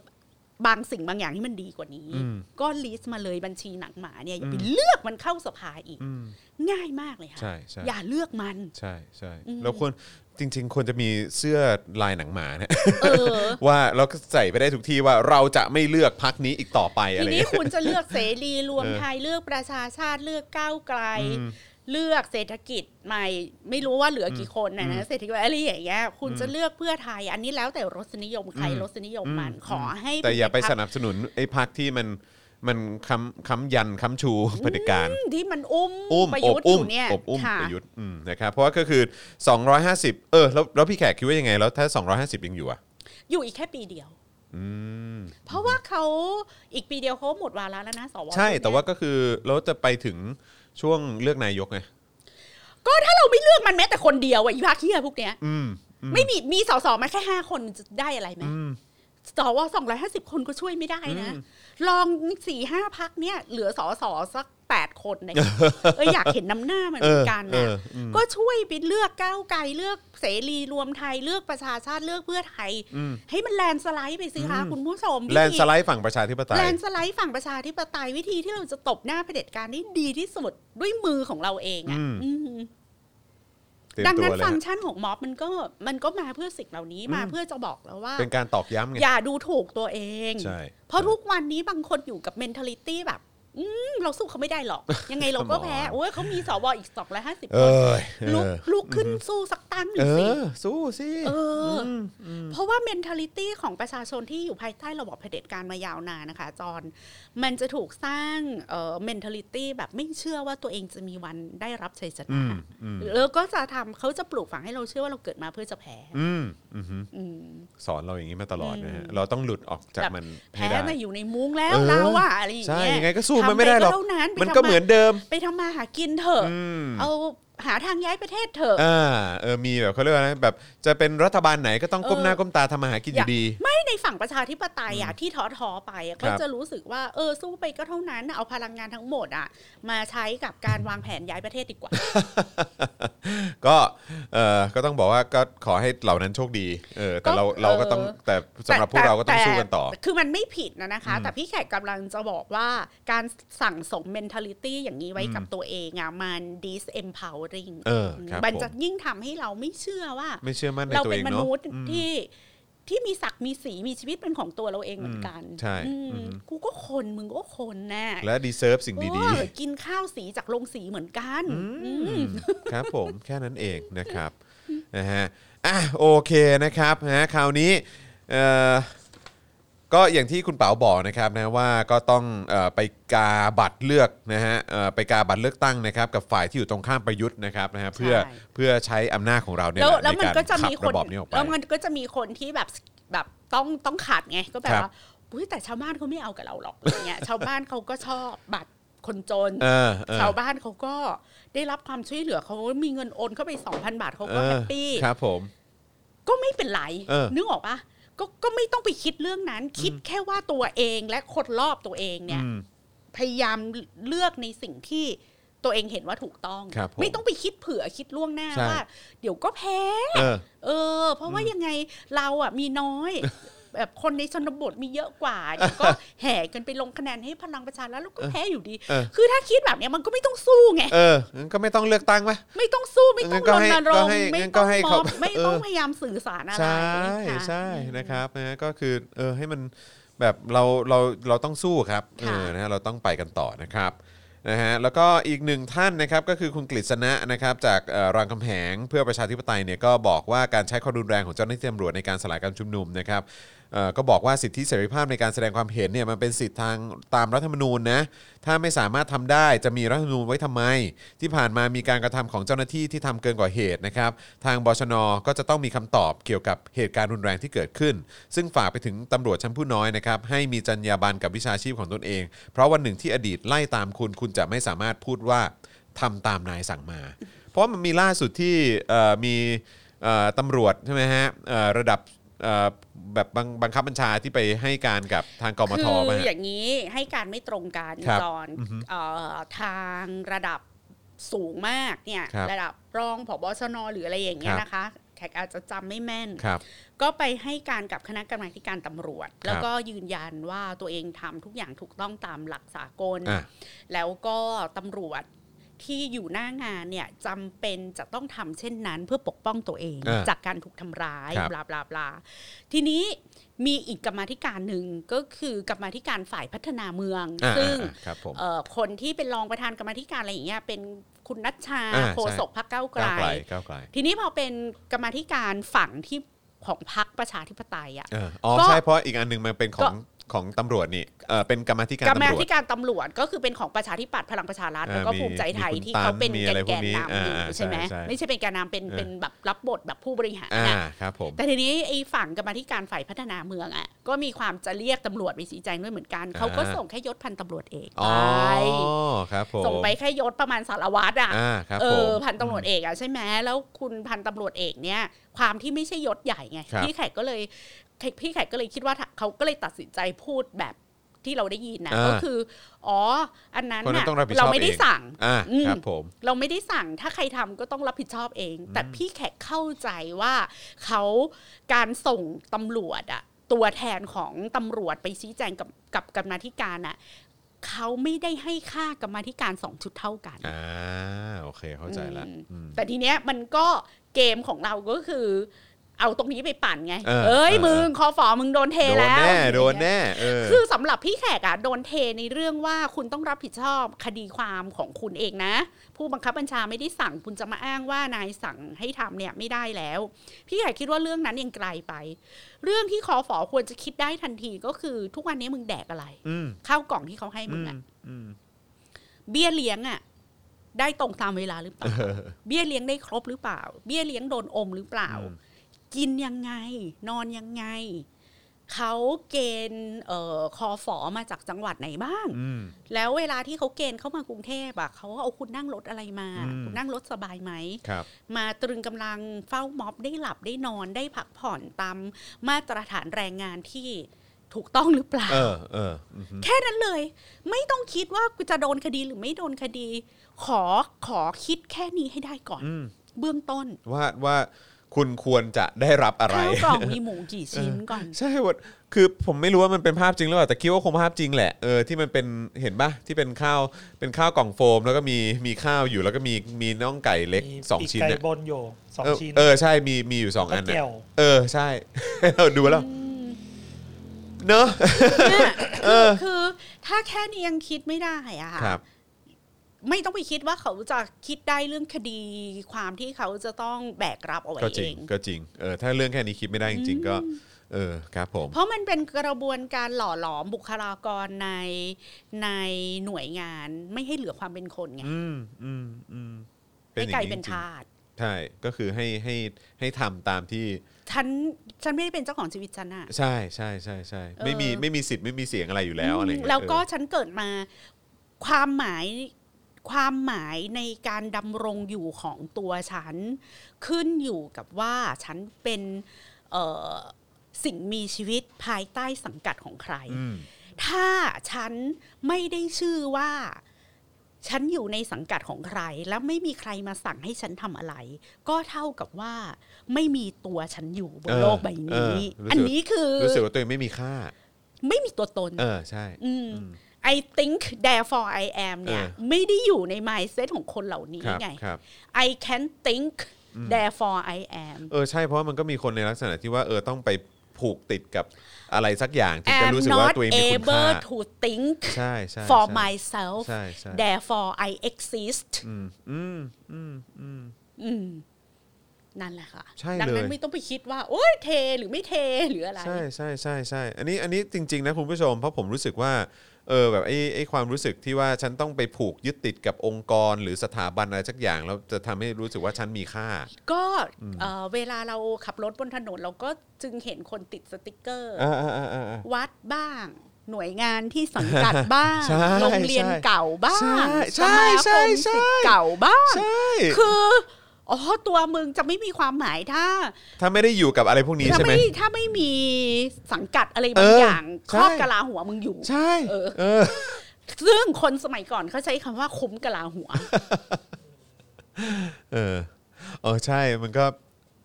อืมครับผม ว่าคือคือกำลังนึกถึงคนคนที่รู้จักที่แบบว่า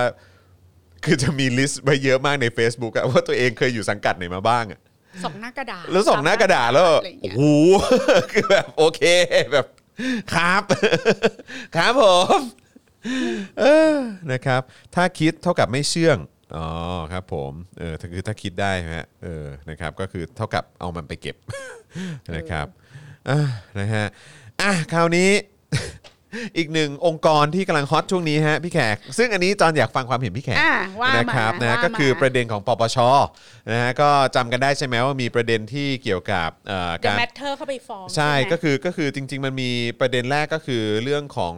บัญชีทรัพย์สินของประยุทธ์จันทร์โอชากับเอ่อวิษณุเครืองาม อ่าที่เอ่อเขาอยากจะดูเอ่อ หลังจากที่เขารับตำแหน่งค่ะรอบ 2 ใช่ไหมครับนะฮะก็อันนั้นก็ทางปปชก็บอกอุ้ยเออมันเขาข้อเขามูลส่วนบุคคลเขามีหน้าที่เก็บเอกสารน่ะเออครับผมเขาเปิดไม่ได้เดี๋ยวมันขัดกับกฎหมายที่ออกมาโดยสนช ตอนหลังคอสชเข้ามาอะไรอย่างเขาเงี้ยมีหน้าที่ดูแลคุ้มครองข้อมูลใช่ส่วนบุคคลใช่แต่ว่าข้อมูลประชาชนโดนแฮ็กไปเป็นหมื่นๆ เออข้อัอนนี้มูลไม่เป็นไรอันนี้อันนี้เออมันมันไม่ใช่ข้อมูลสำคัญนะฮะจำได้ว่ามีรัฐมนตรีเขาออกมาบอกว่าอย่างคราวนั้นนี้เข้าใจหรือยังว่าพวกมึงอะไม่ใช่คน เออ นั่นแหละ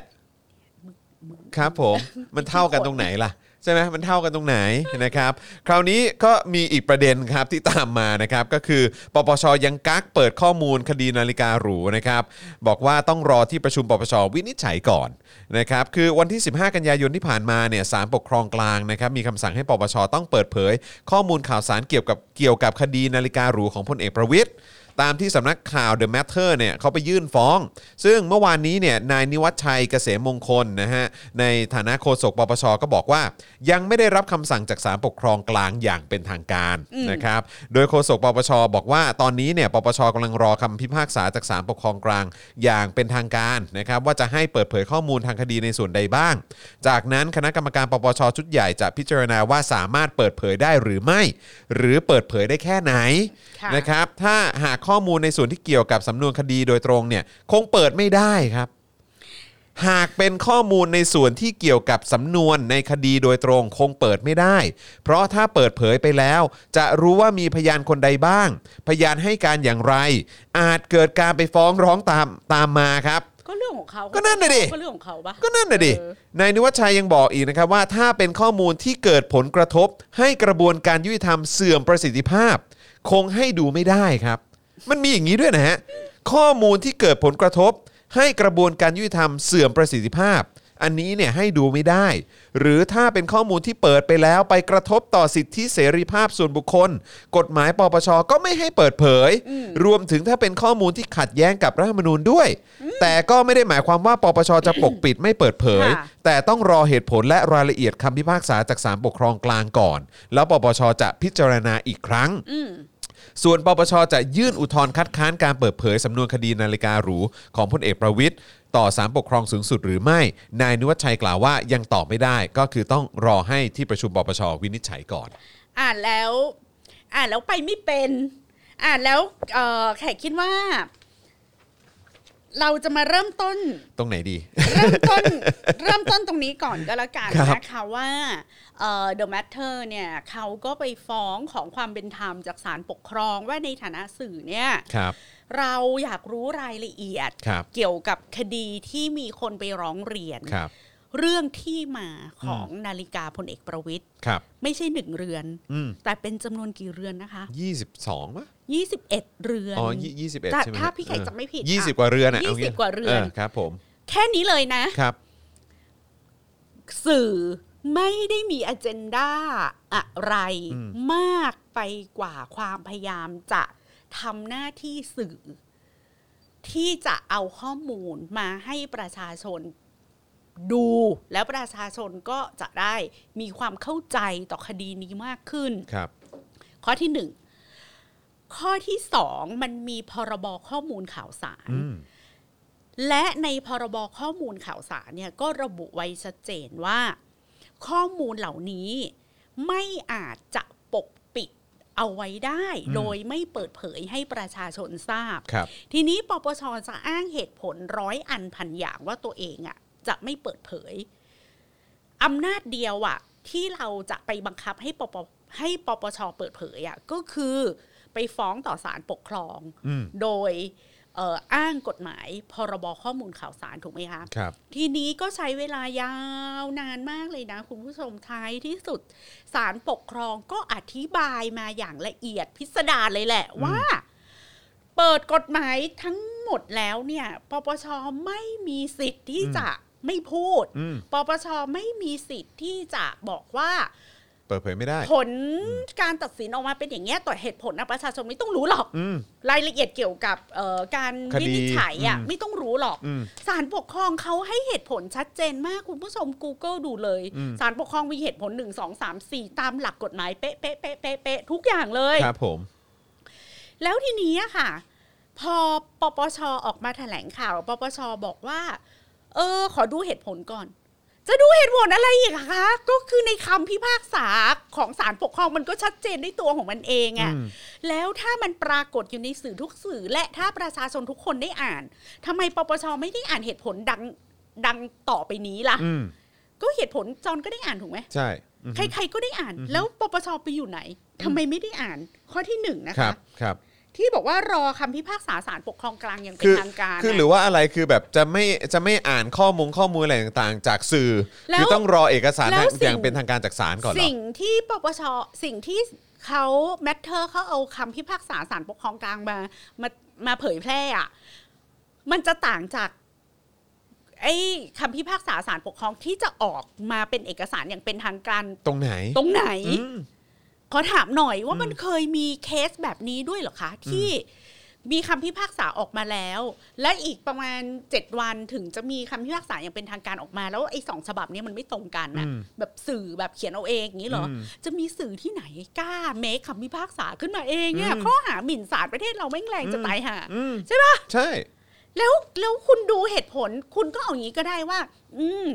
เท่าที่เราอ่านคำพิพากษาศาลปกครองกลางอย่างไม่เป็นทางการ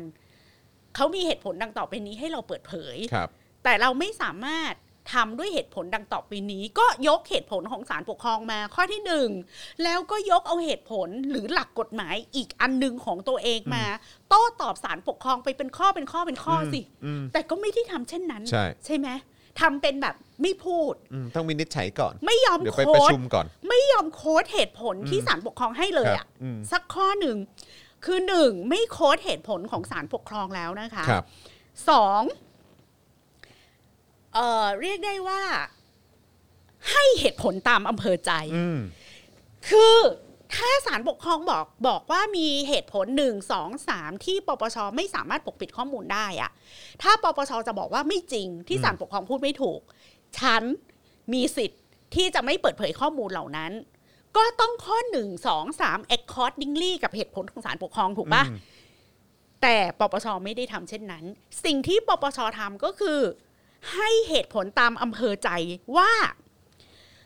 ข้อมูลส่วนที่เกี่ยวกับสำนวนคดีโดยตรงเปิดไม่ได้ เพราะเดี๋ยวพยานจะฟ้องกันไปฟ้องกันมา เอ้า ซึ่งก็ซึ่งอันนี้มันไม่ได้เกี่ยว accordingly กับเหตุผลของศาลปกครองใช่ไงใช่อืมอันเนี้ย เป็นการอ้างตามอำเภอใจหรืออมภาษาชาวบ้านเรียกว่าแถอืมข้อที่สองการอ้างตามอำเภอใจประการที่สองของปปชก็คือ ถ้าเกิดมันเป็นข้อมูลที่เกิดผลกระทบ จะให้กระบวนการยุติธรรมเสื่อมประสิทธิภาพ คงให้ดูไม่ได้คำถามข้อที่หนึ่งก็คือคำว่าเสื่อมประสิทธิภาพคืออะไรอืม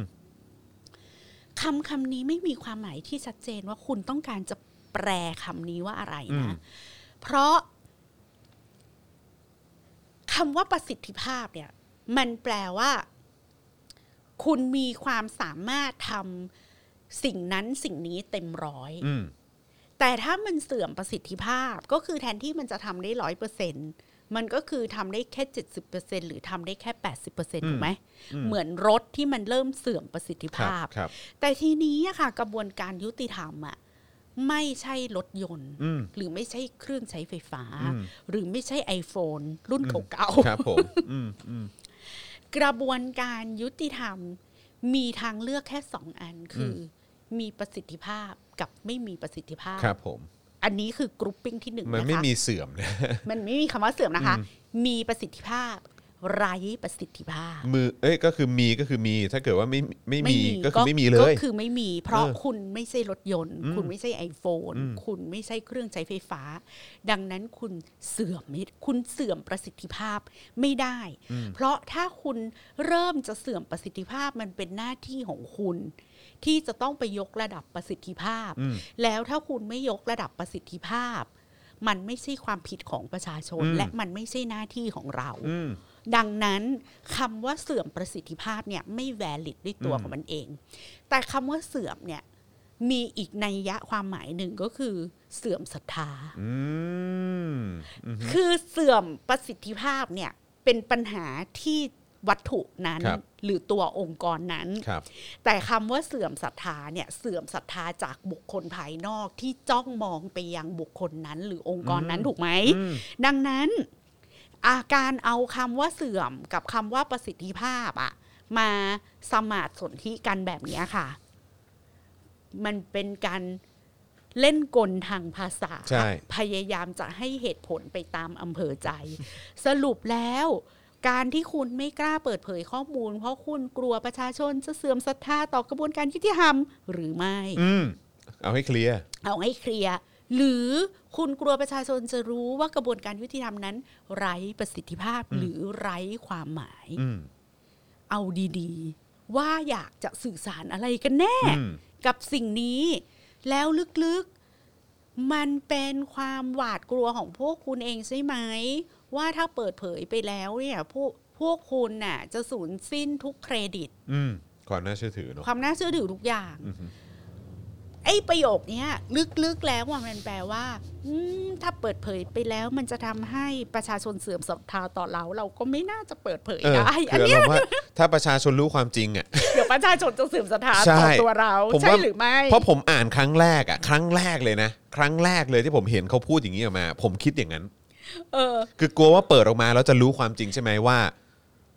ว่าว่ามันว่าอะไรเกิดขึ้น แต่อัอะนเนี้ยพี่ไก่ต้องแยกหน่วยคำใช่ให้เลยนะว่าเออมันเป็นการพูดเอาคำอะไรมาต่อๆกันแล้วให้คนฟังแบบไหลๆไปใช่เคลิ้มใช่ๆไปไงใช่ใช่ใช่แล้วถ้าเราก็บอกว่าหรือถ้าข้อมูลที่เปิดไปแล้วกระทบต่อสิทธิเสรีภาพส่วนบุคคล กฎหมายปปชก็ไม่ให้เปิดเผย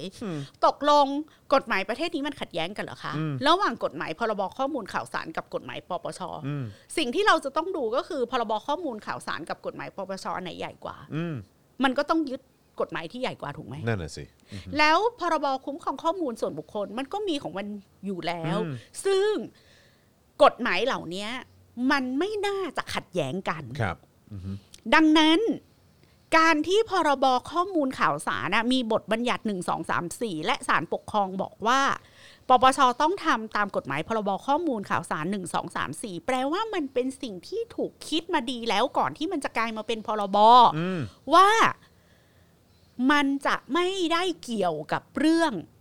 ข้อมูลหรือสิทธิเสรีภาพส่วนบุคคลอืม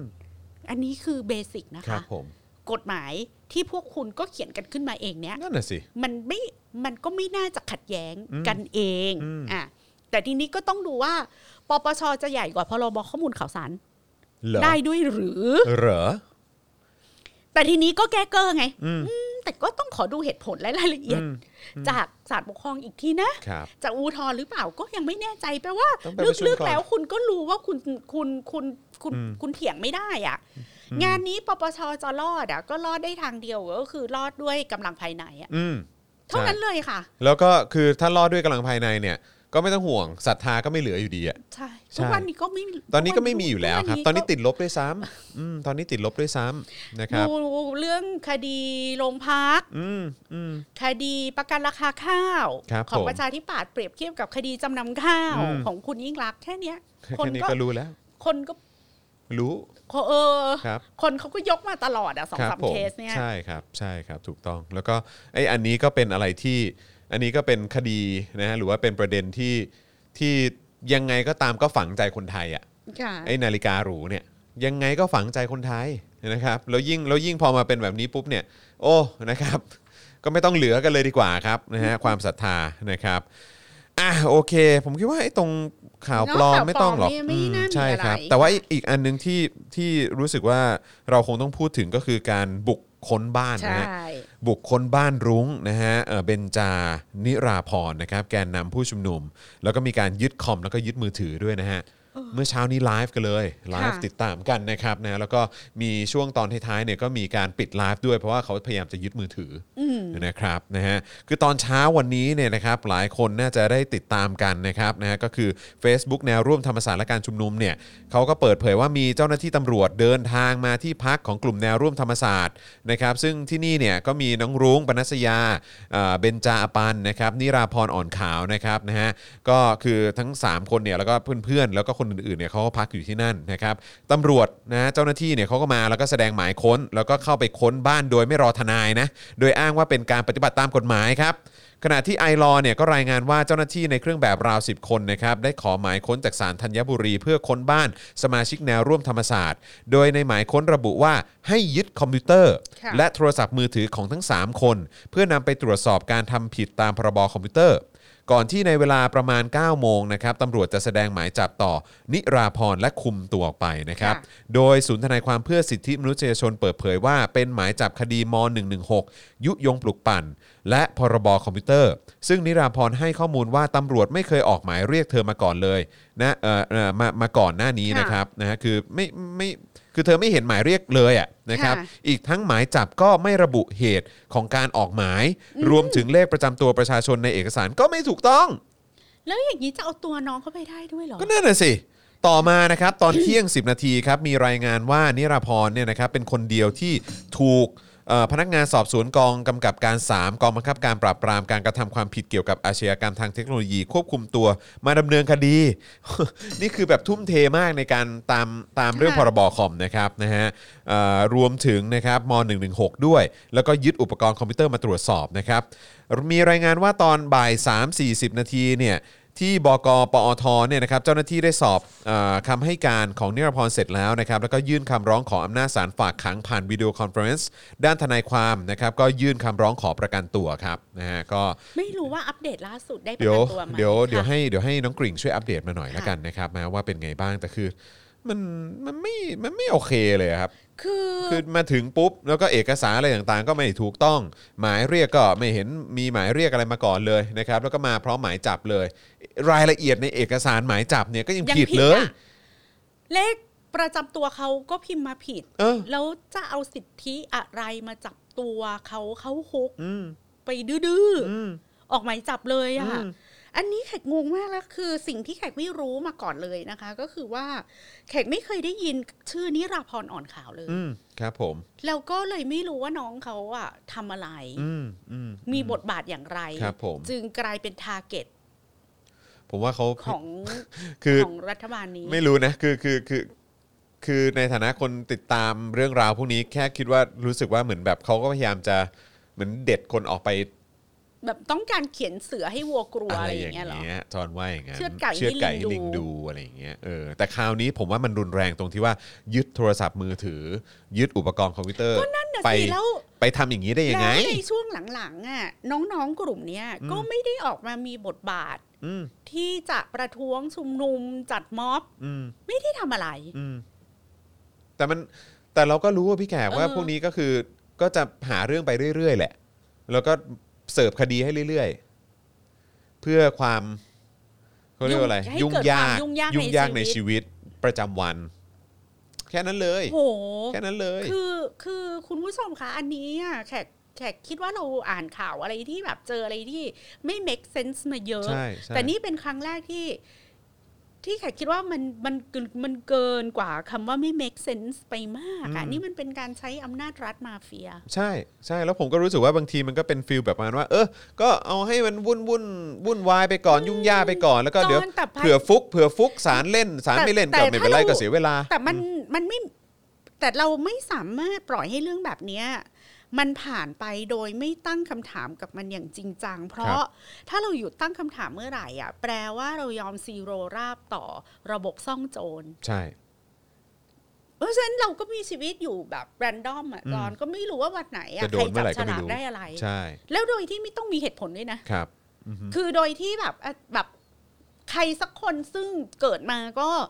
ไม่เคยอ่านข่าวการเมืองไม่เคยติดตามการเมืองไม่เคยไปม็อบก็ทำมาหากินน่ะ แต่จะอาจจะแรนดอมแม่งจับฉลากเจออะอืมเอออ คือโจรแม่งก็วันนี้กูกลางอะอืมมันมันโจรคือจอนเคยดูหนังไทยโบราณไหมที่จิโกหรือว่าลูกน้องเจ้าพ่อแม่งเดินเดินไป แล้วก็อยากเปิดประตูลากใครมาตบอะอืมอืมโดยโดยที่ไม่ต้องรู้จักคนคนนั้น แล้วก็โดยที่ไม่ต้องไปมีเรื่องกับคนคนนั้นน่ะครับกูแค่ ต้องการให้โลกรู้ว่ากูใหญ่อะอืมแล้วก็แค่เปิดประตูแล้วลากออกมาตบมันทีเตะมันสักสองสามที แล้วก็อืมเดินออกจากบ้านหลังนั้นไปแบบไม่มีอะไรเกิดขึ้นอืมอะไรอย่างเงี้อืยมแล้วทุกคนก็ได้แต่ยืนดูอืมแล้วก็สักวันหนึ่งทุกคนก็รู้สึกว่าสิ่งเนี้ยคือเรื่องปกติ ก็อืมเขาเป็นลูกเจ้าพ่อ เป็นลูกชายคนเดียวหัวแก้วหัวแหวนของเจ้าพ่ออะครับ ก็เขาก็แค่หงุดหงิดไงอืมเหมือนเราที่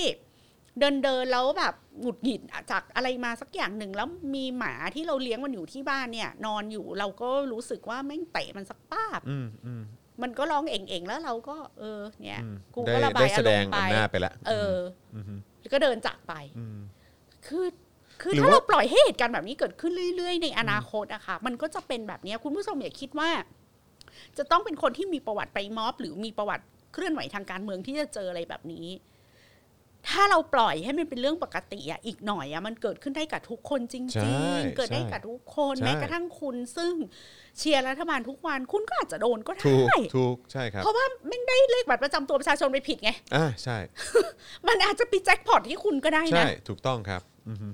แล้วก็คุณจะบอกว่าไม่จริงไม่จริงเรารักเราเชียร์รัฐบาลเราก็จะไม่มีใครเชื่อ เพราะว่าสังคมนี้ไม่ได้ rely on fact ไม่ได้ rely on ข้อเท็จจริงอีกต่อไปแล้วไงอืมสังคมนี้ rely on แบบอำนาจไปตกอยู่ในมือใครก็ก็ได้หมดอืมอืมนี่หรือว่า มันเป็นแบบมันเป็นสังคมที่อยู่ที่ผู้มีอำนาจพูดอะไรสิ่งนั้นคือความจริงอะอ่าใช่นึกออกปะใช่ใช่ใช่ใช่ ก็เนี่ยเขาจดมาเนี่ยหมายเลขประชาชนคุณน่ะคุณเป็นพวกเนี่ยเป็นภัยต่อความมั่นคงอะอืมเราก็อาจจะเชื่อกูนี่แม่งโคตรอยู่ในเพจแบบลุงตู่ตูนอะไรอย่างอืเงี้ยมอืมเอออวยทุกหรือว่าวันอะหรือว่าจริง ๆ ต่อไปเราต้องแจ้งความกลับเจ้าหน้าที่ฮะมันก็ต้องทำอย่างนั้นก็ต้องปะทำอย่างนั้นเนอะเออเออนะครับคือแบบว่าเจ้าหน้าที่ที่มากัน10คนเนี้ยก็คงต้องแจ้งกลับให้หมดอะไรอย่างเงี้ยเออถ้าเกิดว่ามันมันเป็นอะไรที่เป็นการกระทำที่มิชอบ ตามค่ะหน้าที่ไอ้หนึ่งห้าเจ็ดอะไรแบบเนี้ยอืมเออก็ต้องก็ต้องแจ้งกลับทุกคนนะฮะเอ่อมีชื่อตำรวจคนไหนที่เป็นแบบผู้แจ้งความของเรามาในหมายอะเราก็ต้องแจ้งความกลับเขามั้งสงสัยต่อไปคงต้องทำอย่างนี้ยครับ นะฮะเพราะว่าเพราะว่าคือไม่งั้นก็คือแปลว่าเราก็จะยอมแบบที่พี่แขกบอกนะครับซึ่งเราซึ่งเรายอมไม่ได้ แล้วเดี๋ยวมันจะเป็นการแบบ normalize อีใช่ระบอบกลาซ่ยองเป็นโจเรื่องรไงกลายเป็นเรื่องปกติอีก ซึ่งมันไม่โอเค อันนี้เรานึกภาพหนังไทยสมัยก่อนใช่ได้เลยเนาะที่เป็นแบบอ๋อลูกชายเจ้าพ่อใช่เป็นฟิลนั้นจเอริงอๆอยากไปฉุดลูกสาวบ้านไหนก็ได้หมดอะไรเงี้ยอืมก็เพราะว่าก็ทุกวันนี้ก็เป็นอย่างนั้นจริงๆอะครับอืมครับผมนะฮะ ไอ้เรื่องตำรวจไม่คุ้มครองสื่ออย่างที่อ้างครับเป็นผสีมวันสื่อถูกคุกคามถูกยิงกระสุนยางเอ่อโดนแก๊สน้ำตาไปกว่า 20 รายนี่ก็คิดว่าไปกันเร็วๆได้นะใช่ครับะนะฮะเพราะว่าก็คืออีกแล้วนะครับอืมก็อีกแล้วนะครับ แต่ว่าอันนี้ก็เอาเอาอัเป็นนี้ว่าอันนี้มันเป็นการรวบรวมอะรวบรวมว่าเกิดอะไรขึ้นบ้างอืมพี่แขกคิดว่าข่าวนี้เราเราผ่านไปได้เลยอ่าเอาเป็นว่าไอ้ที่เขาบอกว่าเขาจะคุ้มครองสื่ออะไรนั่นน่ะเป็นไม่มีจริง มันไม่จริงครับแล้วก็ยัแค่งนั้นมีเลยความครับพยายามที่จะตรวจสอบว่าใครเป็นสื่อจริงใครเป็นสื่อใช่ปลอม และเราก็ได้พยายามอธิบายไปว่าเอ่อการบิดเบือนของสื่อที่ไลฟ์อยู่เนี่ยมันมันเป็นไปไม่ได้ครับเพราะไลฟ์อะชื่อมันก็บอกอยู่แล้วว่าไลฟ์ให้เห็นภาพเหตุการณ์จริง ใช่เออมีแต่สิ่งที่ไม่ปรากฏในไลฟ์เท่านั่นั้นนแหแหละละที่เออจะถูกบิดเบือนถูกต้องเพราะฉะนั้นในฐานะประชาชนน่ะเราก็รู้สึกว่าถ้าเกิดอะไรขึ้นกับเราอืม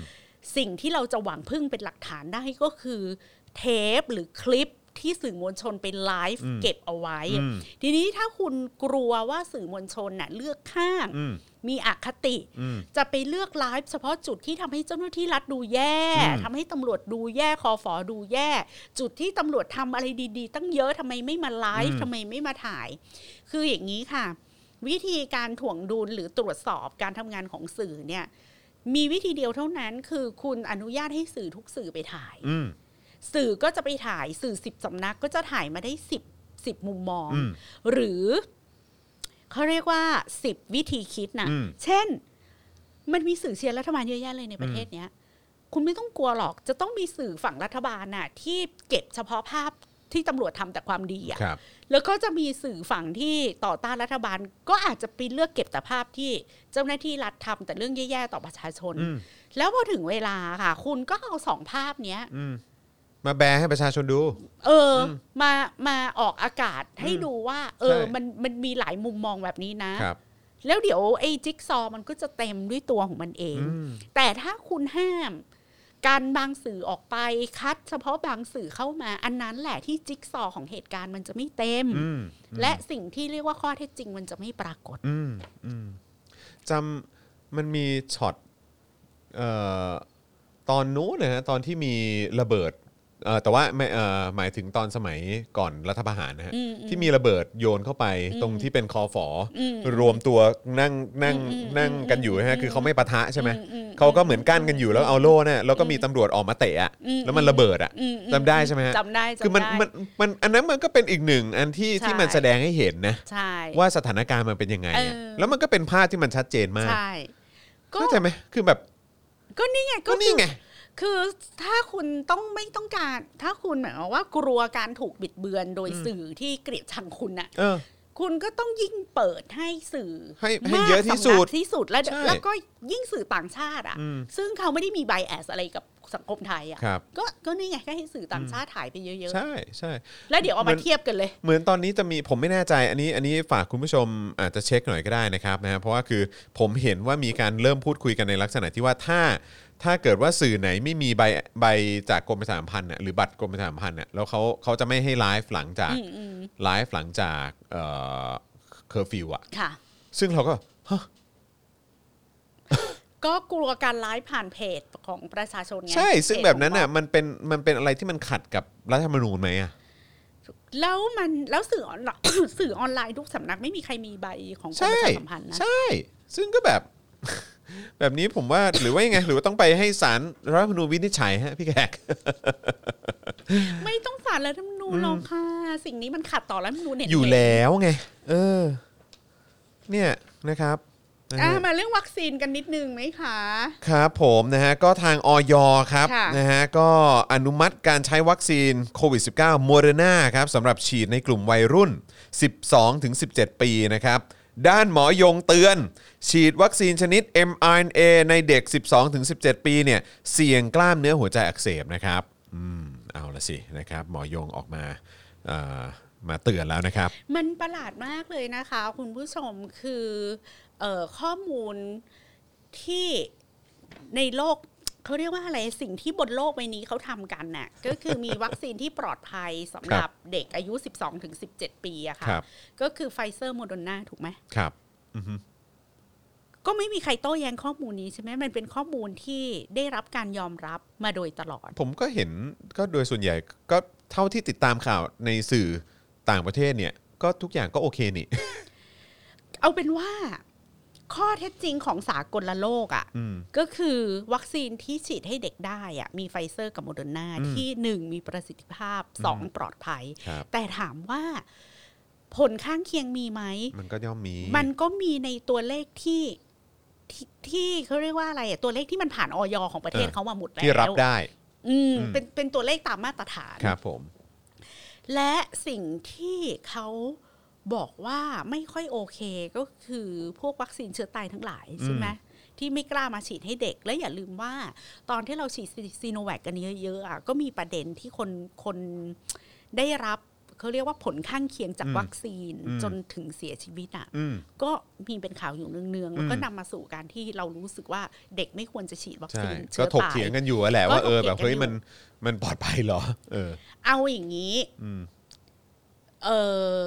หมอยงอยากพูดอะไร เป็นสิทธิเสรีภาพเป็น freedom of speech ของอืมหมอยงครับแต่สื่อนะคะสื่อที่มีหน้าที่นำเสนอข้อมูลข่าวสารน่ะเวลาที่หมอยงออกมาพูดว่าโมเดอร์นาเนี่ยมันอันตรายต่อเด็กอะสื่อก็ช่วยอย่าเอาหมอยงเป็นเป็นตัวละครหลักของข่าวนั้น ให้ขึ้นต้นอย่างนี้ว่า เออ งานวิจัยที่ได้รับการยอมรับเกี่ยวกับวัคซีนโควิด -19 ที่ปลอดภัยสำหรับเด็ก 1 2 3 4 ไล่มาเลยว่ามี journal อะไรบ้าง และประเทศดังต่อไปนี้ได้ฉีดวัคซีน mRNA ให้กับให้กับเด็กอายุ 12ถึง17 ไปตามนี้แล้วอืมเท่านั้นคนเท่านี้คนเท่านี้คน อ่าแล้วก็ทุกอย่างโอเคไหมหรือไม่โอเค ก็รายงานอย่างที่มันเป็น เพครัราะบว่าไอ้โรคริมเลือดอะไรอย่างเงี้ยมันก็มีในอืมในบางเคสจริงครับๆผมหรือว่าอะไรกล้ามเนื้อหัวใจอักเสบใช่ไหมเอออ แล้วทีเนี้ยแล้วค่อยมาตบท้ายว่า มีการแสดงความเห็น มีการแสดงความเห็นอืมโดยนายแพทย์ยง ภู่วรวรรณว่าจุดๆแล้วข่าวถึงจะจบนึกออกปะจอใช่ใช่แต่ว่าแนวโน้มการทำงานของสื่อไทยอะ มีแนวโน้มที่จะใช้คนอืมที่มีชื่อเสียงณขณะนั้น ไม่ว่าจะมีชื่อเสียงในด้านใดก็ตามเป็น center point ของข่าวอะซึ่งซึ่งมันไม่ถูกนะ ซึ่งมันไม่ถูอืมกผิดนะฮะอืมใช่ป่ะอยู่อยู่จะข่าวข่าวทั้งข่าวอะมีหมอยงพูดว่าบลาบลาบลาแล้วก็จบอันนี้ทีนี้อันนี้มีปัญหาเรื่องการเรียงลำดับความสำคัญนะน้ำหนักของคนรับข่าวก็จะเทคว่าสิ่งที่หมอยงพูดอะ เป็นความจริงร้อยเปอร์เซ็นแล้วต้องเชื่อเออมีว่ามีน้ำหนักมากกว่าอืมมากกว่าข้อมูลคือจากสากลคือสำหรับพี่แขกอะจะโทษหมอยงก็ไม่ถูกนะ ใช่ใช่ก็ต้องเขาสื่อก็ด้วยนะเขาก็พูดตามทัศนะหรือความเชื่อของเขาเพราะใช่เขาไหมก็มีพื้นที่ของเขาอืมอืมพื้นเขาที่ในการแสดงความเห็น แล้วถ้าสื่อเห็นว่าความเห็นเนี้ยไม่มีความหมายอะสื่อก็ไม่ต้องเอามาลงข่าวอืมสื่อก็รู้อยู่แล้วว่าสิ่งนี้มันบูชิดหรือไม่อืมอืมเมื่อเทียบกับข้อเท็จจริง แบบสากลโลกที่คุณมีอยู่ครับผมอะแต่ถ้าคุณรู้สึกว่าเขาช่างเป็นบุคคลที่ attractive เหลือเกินอืมที่ควรจะต้องมาอยู่ในข่าวของเราอืมคุณก็ต้องเรียงอืมว่าเออข้อมูลเกี่ยวกับอ่าการฉีด mRNA ให้เด็กอายุ 12ถึง17อะโดยมาตรฐานของโลกใบนี้มันเป็นยังไงอืมอืมแล้วก็เอาหมอยงอะมาห้อยไว้เป็นบรรทัดสุดท้ายของข่าวคือมันจะเป๊ะว่ะวะเข้าใจแล้วมันพี่ขจะกมันจะแต่คืมันอมันจะเชฟเข้าความใจคิดของคนไทยได้ดีกว่าเข้านี้ใจเลยแต่อะจอนแค่กำลังคิดอยู่ว่าเออจริง ๆ แล้วสื่อคือการที่เอาโค้ดของหมอยง หรือความเห็นของหมอยงมาเนี่ยก็คือหนึ่งก็คือว่าเพื่อเหมือนอารมณ์แบบเรียกเรตติ้งอะออเข้าใจไหมเพื่อหนึ่งก็คือว่าคนที่เรียกแขกคนที่ใช่ก็คือคนที่แบบอะไรอีกอะคราวนี้คราวนี้หมอคนนี้จะมาพูดอะไรอีกอะเออก็คือแบบไหนอ่านหน่อยดิจะได้แบบด่าถูก อันนี้อันหนึ่งกับอีกหนึ่งอันก็คือแบบเพื่อ fan service ให้กับคนที่แบบว่าเออแบบนะ จะเอาคำพูดของหมอยงไปแชร์ต่อในไลน์กลุ่มอะไรอย่างเงี้ย คืออันเนี้ยมันเป็นปัญหาว่าความพังพินาศทางสติปัญญาของสังคมไทยอะก็มาจากสื่อที่แบบ favor trash อะใช่ อืมครับผม จริง ๆ จริง ๆ แล้วก็ให้พื้นที่กับสิ่งที่เป็น trash เออ มาก trash เกินจกริว่างเหตุๆ trashy มาก trashy มาก trashy มาก ให้ค่ากับข้อมูลที่ไร้ค่าอืมให้พื้นที่กับคนที่ไม่ควรจะมีพื้นที่ในสื่ออืมอย่างผมไม่ได้สัดส่วน จริงครับ จริงครับแล้วมันก็เลยทำให้สติปัญญาหรือการเรียงลำดับการ เอ่อเขาเรียกว่า media literacy ของเราอะ่ะ มันมันพัฒนาให้เข้มแข็งขึ้นยากมากผมใช้คำว่ามันพังพินาศเลยดีกว่าฮะใช่ครับผมๆแล้วเรื่องการฉีดวัคซีนให้กับเด็กอะค่ะวันก่อนก็เพิ่งคุยกับคุณหมอเลียบครับคุณหมอเลียบก็บอกว่าความกังวลใจของพ่อแม่ว่าเอ่อ ไม่อยากจะให้ลูกไปฉีดเพราะกลัวว่าจะเป็นอันนั้นเป็นอันนี้กลัวอืมผลข้างเคียงอะมันเป็นความกลัวที่เข้าใจได้นะ เพราะครับหนึ่งเราอยู่ในรัฐที่ไม่มี trust อ่าถูกต้เราองไม่ครัมีบ trust ให้รัฐบาลครับคือถ้ารัฐบาลน่ะเทคเรื่องแบบทำให้เรารู้สึกไว้วางใจว่า รัฐบาลน่ะ always มอบสิ่งที่ดีที่สุดให้กับเราครับหรือถ้า รัฐบาลมอบความวางใจให้กับเราว่า รัฐบาลเอ่อรับผิดชอบ คืออาจจะไม่ always มอบสิ่งที่ดีที่สุดให้กับเรา แต่ถ้ามันมีความผิดพลาดอะไรบางอย่างขึ้นเรากับบอกเรา รัฐบาลรับผิดชอบเต็มอ่าที่เราบอกแล้วเราเรารับผิดชอบ เออไอ้ความกังวลน่ะมันก็จะน้อยลงอืมแต่เราอยู่ในรัฐเราอยู่ในประเทศที่ เราไม่สามารถไว้วางใจรัฐบาลได้เลย ดังนั้นนะเรามีแนวโน้มที่จะกลัวไว้ก่อนมากใช่ๆเรามีแนวโน้มที่จะกันไว้ดีกว่าแก้อีเฮียถ้าลูกกูตายใครรับผิดชอบใช่อะใช่ ดังนั้นน่ะความกลัวของพ่อแม่อะที่แบบไม่กล้าเอาลูกไปฉีดโมเดอร์นาไม่กล้าเอาลูกไปฉีดไฟเซอร์ ซึ่งตอนเนี้ยเขาเตรียมจะเอาไฟเซอร์ไปฉีดให้เด็กอะอืมแต่มีผู้ปกครองจำนวนมากที่จะไม่ยอมเอาลูกไปฉีดอะมันเป็นความกลัวที่เข้าใจได้ ทีนี้ถามต่อไปว่า การเอ่อ การเรียงลำดับความสำคัญของการบริหารจัดการวัคซีนของประเทศเราคืออะไรครับข้อที่หนึ่งนะคะเอ่ออัตราการตายของเด็กอืมอายุได้น้อยที่ติดโควิดเนี่ยมันแทบจะเป็น 0.001 หรืออัตราการป่วยอือฮึเด็กมีสิทธิ์ติดโควิด แต่โอกาสที่เด็กจะแสดงอาการและป่วยหนักจนตายเนี่ยมันน้อยมากอืมทีนี้ประเทศของเราสมมุตินะ ถ้า อะแขกที่แขกพูดอาจจะผิดก็ได้ ไม่จำเป็นต้องคิดเหมือนแขกแต่แขกกำลังจะยกตัวอย่างว่า ทุกอย่างมันขึ้นอยู่กับวิธีคิดสมมุติว่ารัฐบาลบอกว่า prioritize ไปที่ 14%ของ GDP ที่มาจากอุตสาหกรรมการท่องเที่ยวอืมดังนั้นวัคซีน 2 ล้านโดส 3 ล้านโดสของไฟเซอร์ที่กำลังจะมาเนี่ย ขอทุ่มเอาไปฉีดให้กับประชาชนอืมที่ไม่ใช่เด็กอะประชาชนทั่วไปเลย คือหนึ่งคลัสเตอร์โควิดตอนนี้นะคะ คุณผู้ชม มันเกิดขึ้นที่โรงงานเกือบทั้งหมดเลยอืมโรงงานทุกโรงงาน เชียงใหม่เนี่ย โรงงานขนมปังโรงงานทำผักกาดกระป๋องโดนหมดโรงงานแบบทุกโรงงานเล็กกลางใหญ่อะเจอหมดอืมแล้วเป็นคลัสเตอร์ใหญ่ที่สุดของเชียงใหม่ตอนนี้มันไม่ใช่เด็กมันไม่ใช่อะไร แล้วถ้าเราอยากให้อุตสาหกรรม เศรษฐกิจมันเดินต่อไปได้ เราอยากก็ต้องเลือกให้ถูก เราอยากให้การท่องเที่ยวมันดำเนินต่อไปได้ เราอยากให้คนกลับมาหาทำมาหากินได้ ควรจะโฟกัสไปที่ลงให้ถูกที่ฮะเอาวัคซีนอะฉีดให้ประชาชนให้มันได้ห้าสิบเปอร์เซ็นหกสิบเปอร์เซ็นก่อนไหม ใช่โอ้ยตอนนี้เรายังไม่ถึงเราถึง 40%ยังไงยัง30กว่าเปอร์เซ็นต์สามสิบกว่าเองมั้งแล้วก็ไปฉีดให้ครูครับนึกออกปะเพราะครูก็เป็นผู้ใหญ่คือไม่ต้องระบุหรอกว่าอาชีพครูอะเอาเป็นว่า คนอายุ 20 ปีขึ้นไปอะในประเทศไทยอะได้รับวัคซีนแล้วสัก 65เปอร์เซ็นต์อืมแค่นี้แหละค่ะ โอกาสที่เด็กอะมันจะไปติดโควิดอะอืมมันก็น้อยลงมหาศาลแล้วใช่สองถ้ามันติดเด็กมันก็ไม่ป่วยอืมและมันก็ไม่ตายอืมอยู่แล้วสามถ้าคุณกลัวว่าเดี๋ยวเด็กไปโรงเรียนแล้วติดโควิด แล้วเอามาติดคนแก่ที่บ้าน ก็กูบอกมึงแล้วไงว่าให้เอาคนแก่ไปฉีดก่อนเด็กเออ เข้าใจปะใช่ คือถ้าเรียงลำดับการฉีดวัคซีนแบบเนี้ยว่า คนแก่อายุ 60 ขึ้น 60 ปีขึ้นไปตอนเนี้ยเหลือกี่คนยังไม่ได้ฉีดวัคซีน มาเร็วมาด่วนๆเลย กวาดไปฉีดเออที่หมดทั่วครับประเทศครับ ผม ต่อมาคนปกติทั่วไปใครยังไม่ได้วัคซีนตอนเนี้ยไฟเซอร์จะมาล้านโดสสองล้านโดสสามล้านโดสมาแล้วมีมาแล้วโมเดอร์นาเข้ามาจะมีเอ่อแอสตราเข้ามาเนี่ย กวาดคนเหล่านี้ไปฉีดให้หมด ทีนี้มันก็จะเหลือเด็กไงอืมสี่ห้าล้านคนอะอืม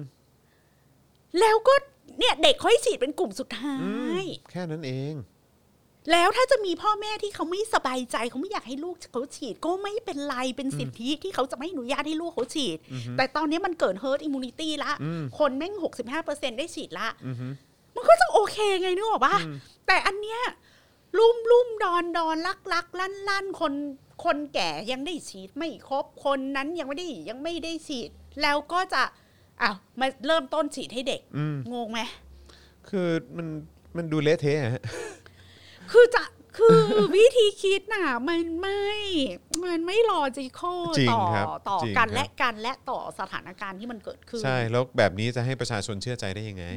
ใช่ไหมฮะ ซึ่งเมื่อวานเนี้ยเออเมื่อเมื่อวันก่อนสิก็คุยถึงประเด็นที่เดนมาร์กใช่ไหมฮะ เดนมาร์กซึ่งซึ่งเดี๋ยววันนี้เราก็มีเราก็มีรายละเอียดเพิ่มเติมมาด้วยนะครับ คือคือเดนมาร์กนี่ก็เอ่อยกเลิกทุกทุกเอ่อก็เรียกทุกมาตรการแล้วอะค่ะอืมนะครับณณตอนที่อ่านข่าวไปนะครับ ก็คือยกเลิกเลยแล้วก็จัดคอนเส่งจัดคอนเสิร์ตอะไรเต็มที่เลย เพราะเขาก็บอกว่าคือเดนมาร์กนี่เป็นประเทศที่ประชาชนมีความไว้เนื้อเชื่อใจในรัฐบาลสูงมาก เพราะ แม้ว่าคืออัปเดตตลอดโปร่งใสที่สุดเท่าที่จะทำได้ให้มันมากที่สุด แม้ว่าจะเป็นเรื่องที่รู้แหละว่าประชาชนจะไม่พอใจ แต่ก็ต้องบอก แล้วก็ต้องบอกรายละเอียดให้หมด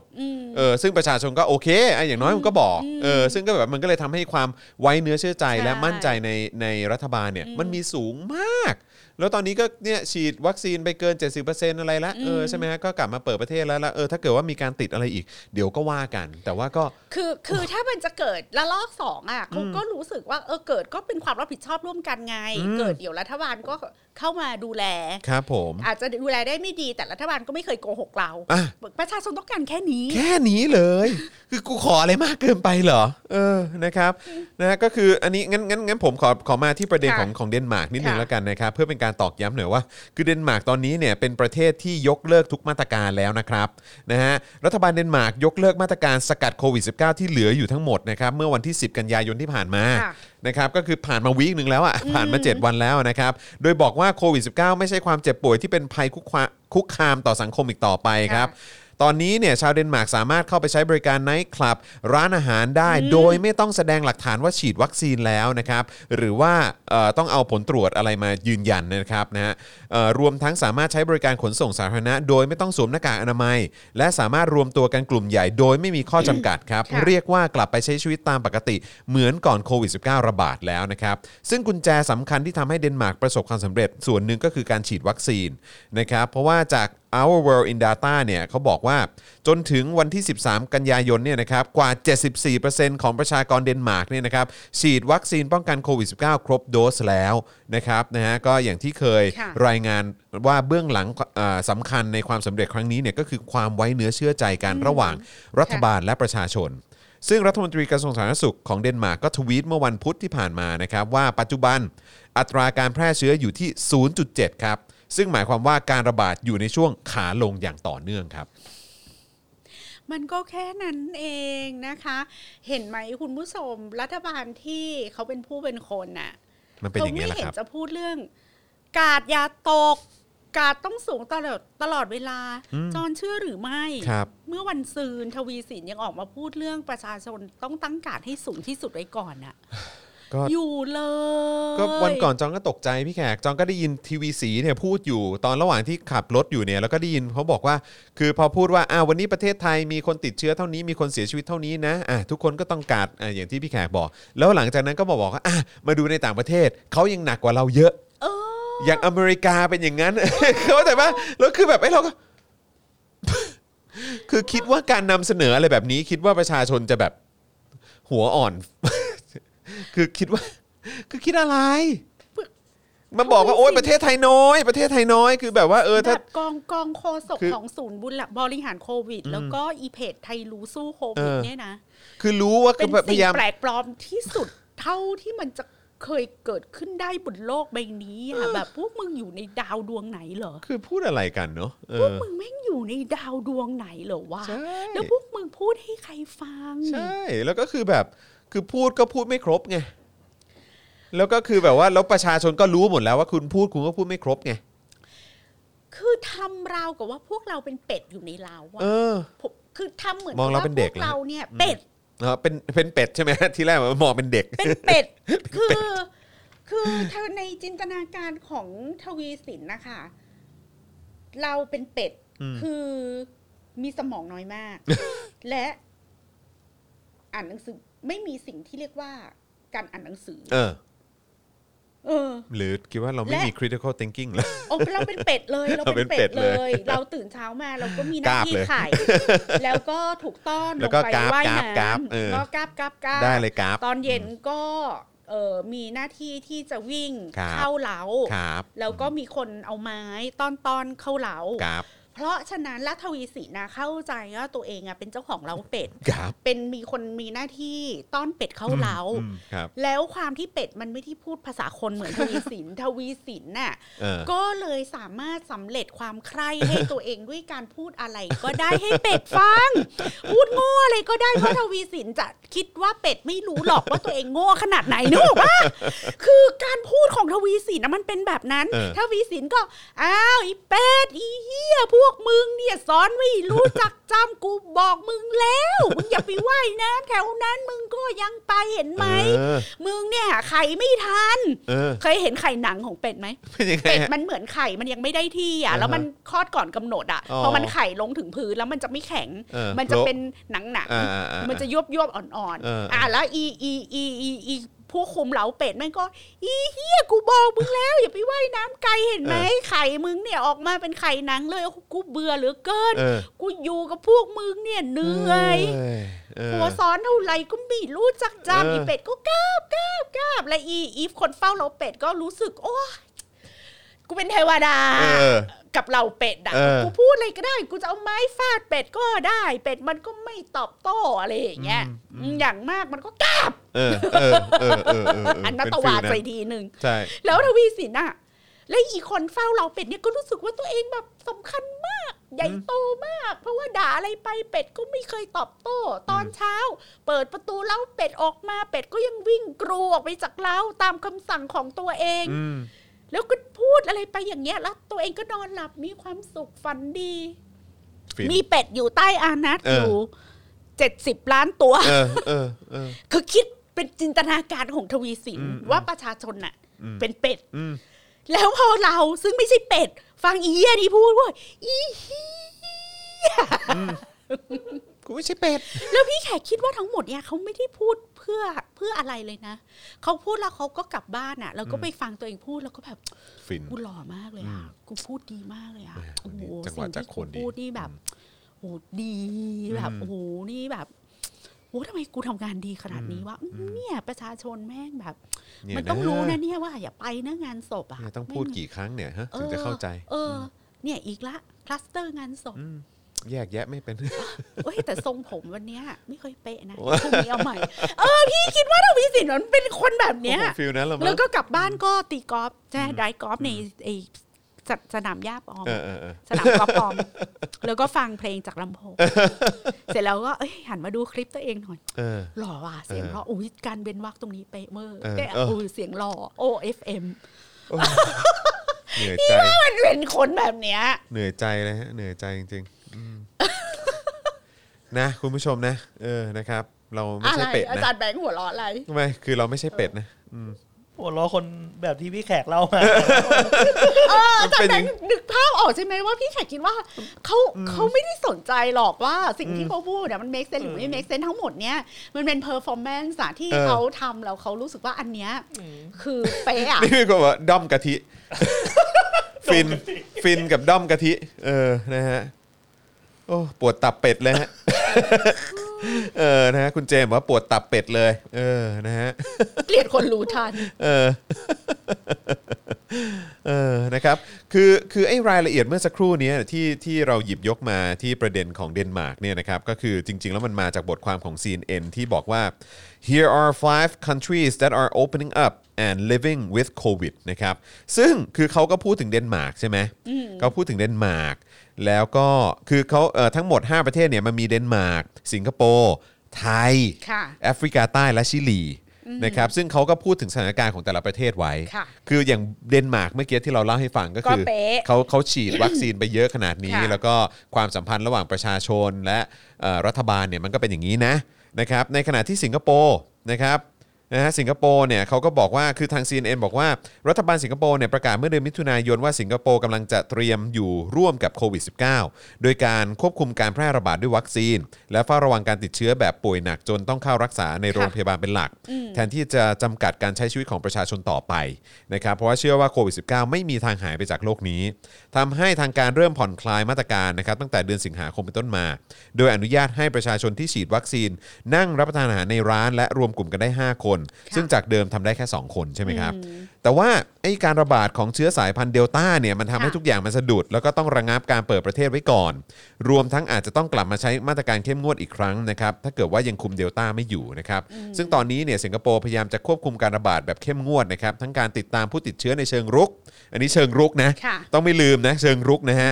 แยกผู้ติดเชื้อแบบเป็นเอ่อแบบเป็นกลุ่มเป็นก้อนออกจากคนอื่น ตรวจหาเชื้อถี่ขึ้น ในกลุ่มคนงานที่มีความเสี่ยงสูง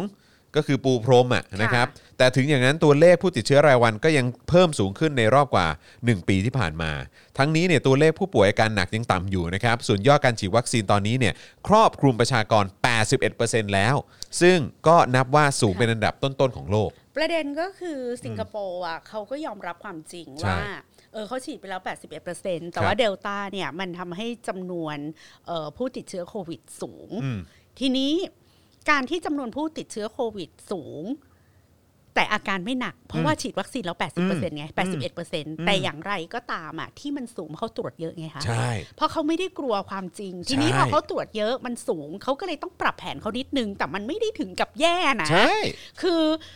พูดง่ายๆก็คือมันไม่ได้ล้น capacity ของสาธารณสุขของเขาครับดังนั้นน่ะเขาก็ชิลแหละอืม สิ่งเดียวที่เขาโฟกัสก็คือตรวจให้เยอะอืมแล้วก็ชะลอแผนที่จะแบบลันลาเท่านั้นเองไม่ได้มีอะไรวิกฤต คือก็แค่ Data ข้อมูลต้องเป็นข้อเท็จจริง จะได้ตัดสินใจคำว่าอะไรติดได้เยอะของเขาเนี่ยมันไม่ได้ติดเยอะว่ามันล้นเอ่ออมประสิทธิภาพของสาธารณสุขที่จะรับได้อืมแต่ว่ามันติดเยอะกว่าตัวเลขที่จะสามารถเปิดประเทศได้อืมหรือมีชีวิตลันลาได้ครับครับเขาไม่ได้ชะลออะไรเขาแค่ชะลอความลันลาครับครับแล้วก็ พุ่งเป้าไปที่การปูพรมตรวจอืมแล้วก็แยกแยกคนป่วยออกมา เพื่อที่อีกสักสามเดือนนะทุกอย่างมันจะสงบอืมแล้วเดี๋ยวก็ค่อยลันลาคือมันแค่ดีเลย์ครับการลันลาออกไปอืมแต่ทีเนี้ยมันมันไม่ได้มีความไร้ทิศทางถูนะกนึกออกว่าอะแล้วก็อืมแต่ว่า แล้วฉีดวัคซีนไปเยอะคือไม่ต้องกลัวเลยว่าจะมีคนป่วยแล้วไปล้นโรงพยาบาลครับมันก็จบไม่ได้มีอะไรซีเรียสแต่ประเทศไทยสิคะเออประเทศไทยที่ปเขาระเทพูศดถึงไทยเนี่ยเราอยู่หนึ่งในห้าของประเทศที่เตรียมตัวจะล้านลาเปิดประเทศเหมือนเดนมาร์กเหคมืรัอนบสิงคโปผมร์นะคะแต่สิ่งที่สำนักข่าวต่างชาติงงก็คือ เออ เรามีคนไทยเพียง 18%เท่านั้นเออที่ฉีดวัคซีน 2 โดส ใช่ แล้วในวัคซีน 2 โดสนี้ก็เป็นวัคซีนซีโนแวคในฐานะที่ซีโนแวคคือวัคซีนหลักด้วยนะคะ และมีประชากรที่เพิ่งได้รับวัคซีนไป 1 โดสนั้นครับมีแค่ 21%เท่านั้น อันนี้คือข้อมูล 13 กันยายน แต่เราต้องการจะเปิดประเทศ อืมอันเนี้ย CNN ยังเมตตานะ แค่ตั้งคำถามว่า อืมเออเอาจริงเหรอ ขนาดสิงคโปร์เขาฉีด 81%เขายังชะลอเลยนะใช่แต่เธอเนี่ยไม่ที่ได้วัคซีน 2 โดส วงเล็บ เป็นเออซีโนแวคด้วยนะใช่เป็นซีโนแวคเสียเป็นส่วนใหญ่เนี่ยครับผม มีแค่ 18%อืมแต่เธอยังจะเปิดประเทศ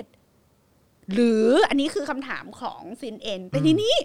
การ CNN ยังเมตตาตรงที่ไม่ได้บอกว่า และมาตรการการเปิดประเทศรับนักนักท่องเที่ยวของพวกเธอก็ประหลาดมหัศจรรย์ที่สุด ใช่ ที่สุดคือภูเก็ตแซนด์บ็อกซ์พังพินาศที่สุด เพราะว่า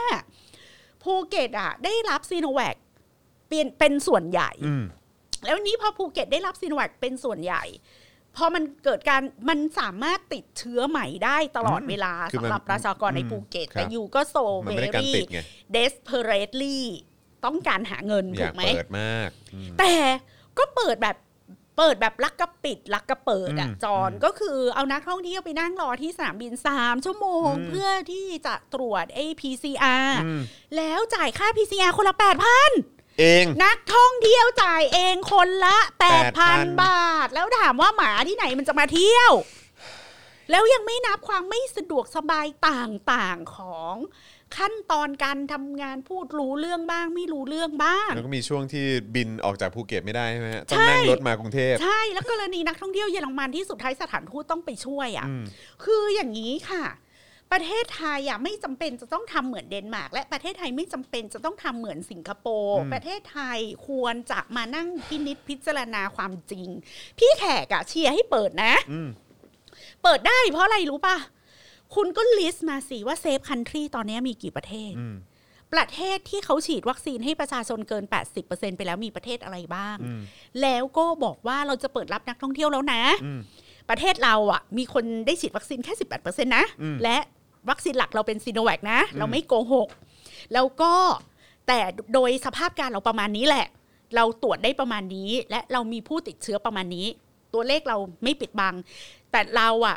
อยากเราอยากเปิดประเทศละเราอยากทำมาหากินละอืมทีนี้ประเทศที่พวกคุณน่ะ ฉีดวัคซีนแล้ว 80 ประเทศอะเราเปิดให้เขามาเที่ยวประเทศเราได้เลย แต่พวกคุณน่ะประเมินความเสี่ยงเอาเองว่าจะมาหรือเปล่าอืมอืมอืมคือเวลาที่เราจะโลเคตตัวเองไปบนบนธุรกิจหรือความสัมพันธ์กับคนอื่นๆน่ะมันต้องรู้ตำแหน่งแห่งที่ของตัวเองป่ะจอนใช่ใช่เวลาเอาแมปปิ้งตัวเองไปบนแผนที่โลกอะ่ะ เราเป็นประเทศที่เสี่ยงอืม เราเป็นประเทศที่ไม่ปลอดภัยอืมในในในในบริบทของโควิดอือฮึเพราะฉะนั้นน่ะภาระที่จะป้องกันตัวเองอะ่ะมันเป็นภาระของคนที่จะมาครับไม่ใช่เป็นภาระของเราที่จะจับทุกคนที่จะเข้าประเทศเราแบบตรวจอย่างละเอียดอืมเราไม่ต้องไปเสียเวลาที่จะจับนักท่องเที่ยวทุกคนมาตรวจ เราก็ลิสต์มาเลยว่า ประเทศดังต่อไปนี้ สามารถเดินทางเข้ามาท่องเที่ยวในประเทศไทยได้ โดยเงื่อนไขว่า คุณจะต้องมีใบตรวจโควิด ไม่ต่ำกว่า 7 วันอืมเอ้ยไม่ไม่ไม่เกิน 7 วันอืมอืมเป็นการตรวจ PCR มาจากประเทศของรับคุณผมครับผมอืมถ้าคุณมี PCR ภายใน 7 วันอะ คุณเข้าประเทศเราได้อ่าแล้วเราก็จะไม่ตรวจอะไรคุณอีกแล้วอะไรอย่างเงี้ย แต่เป็นประเทศที่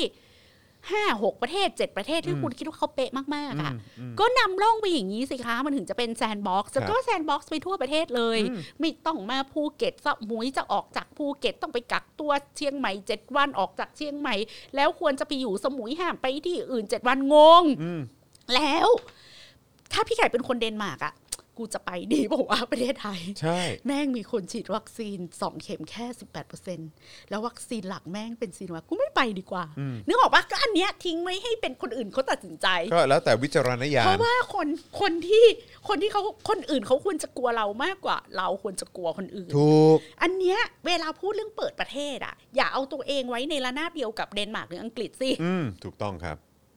คุณไม่ได้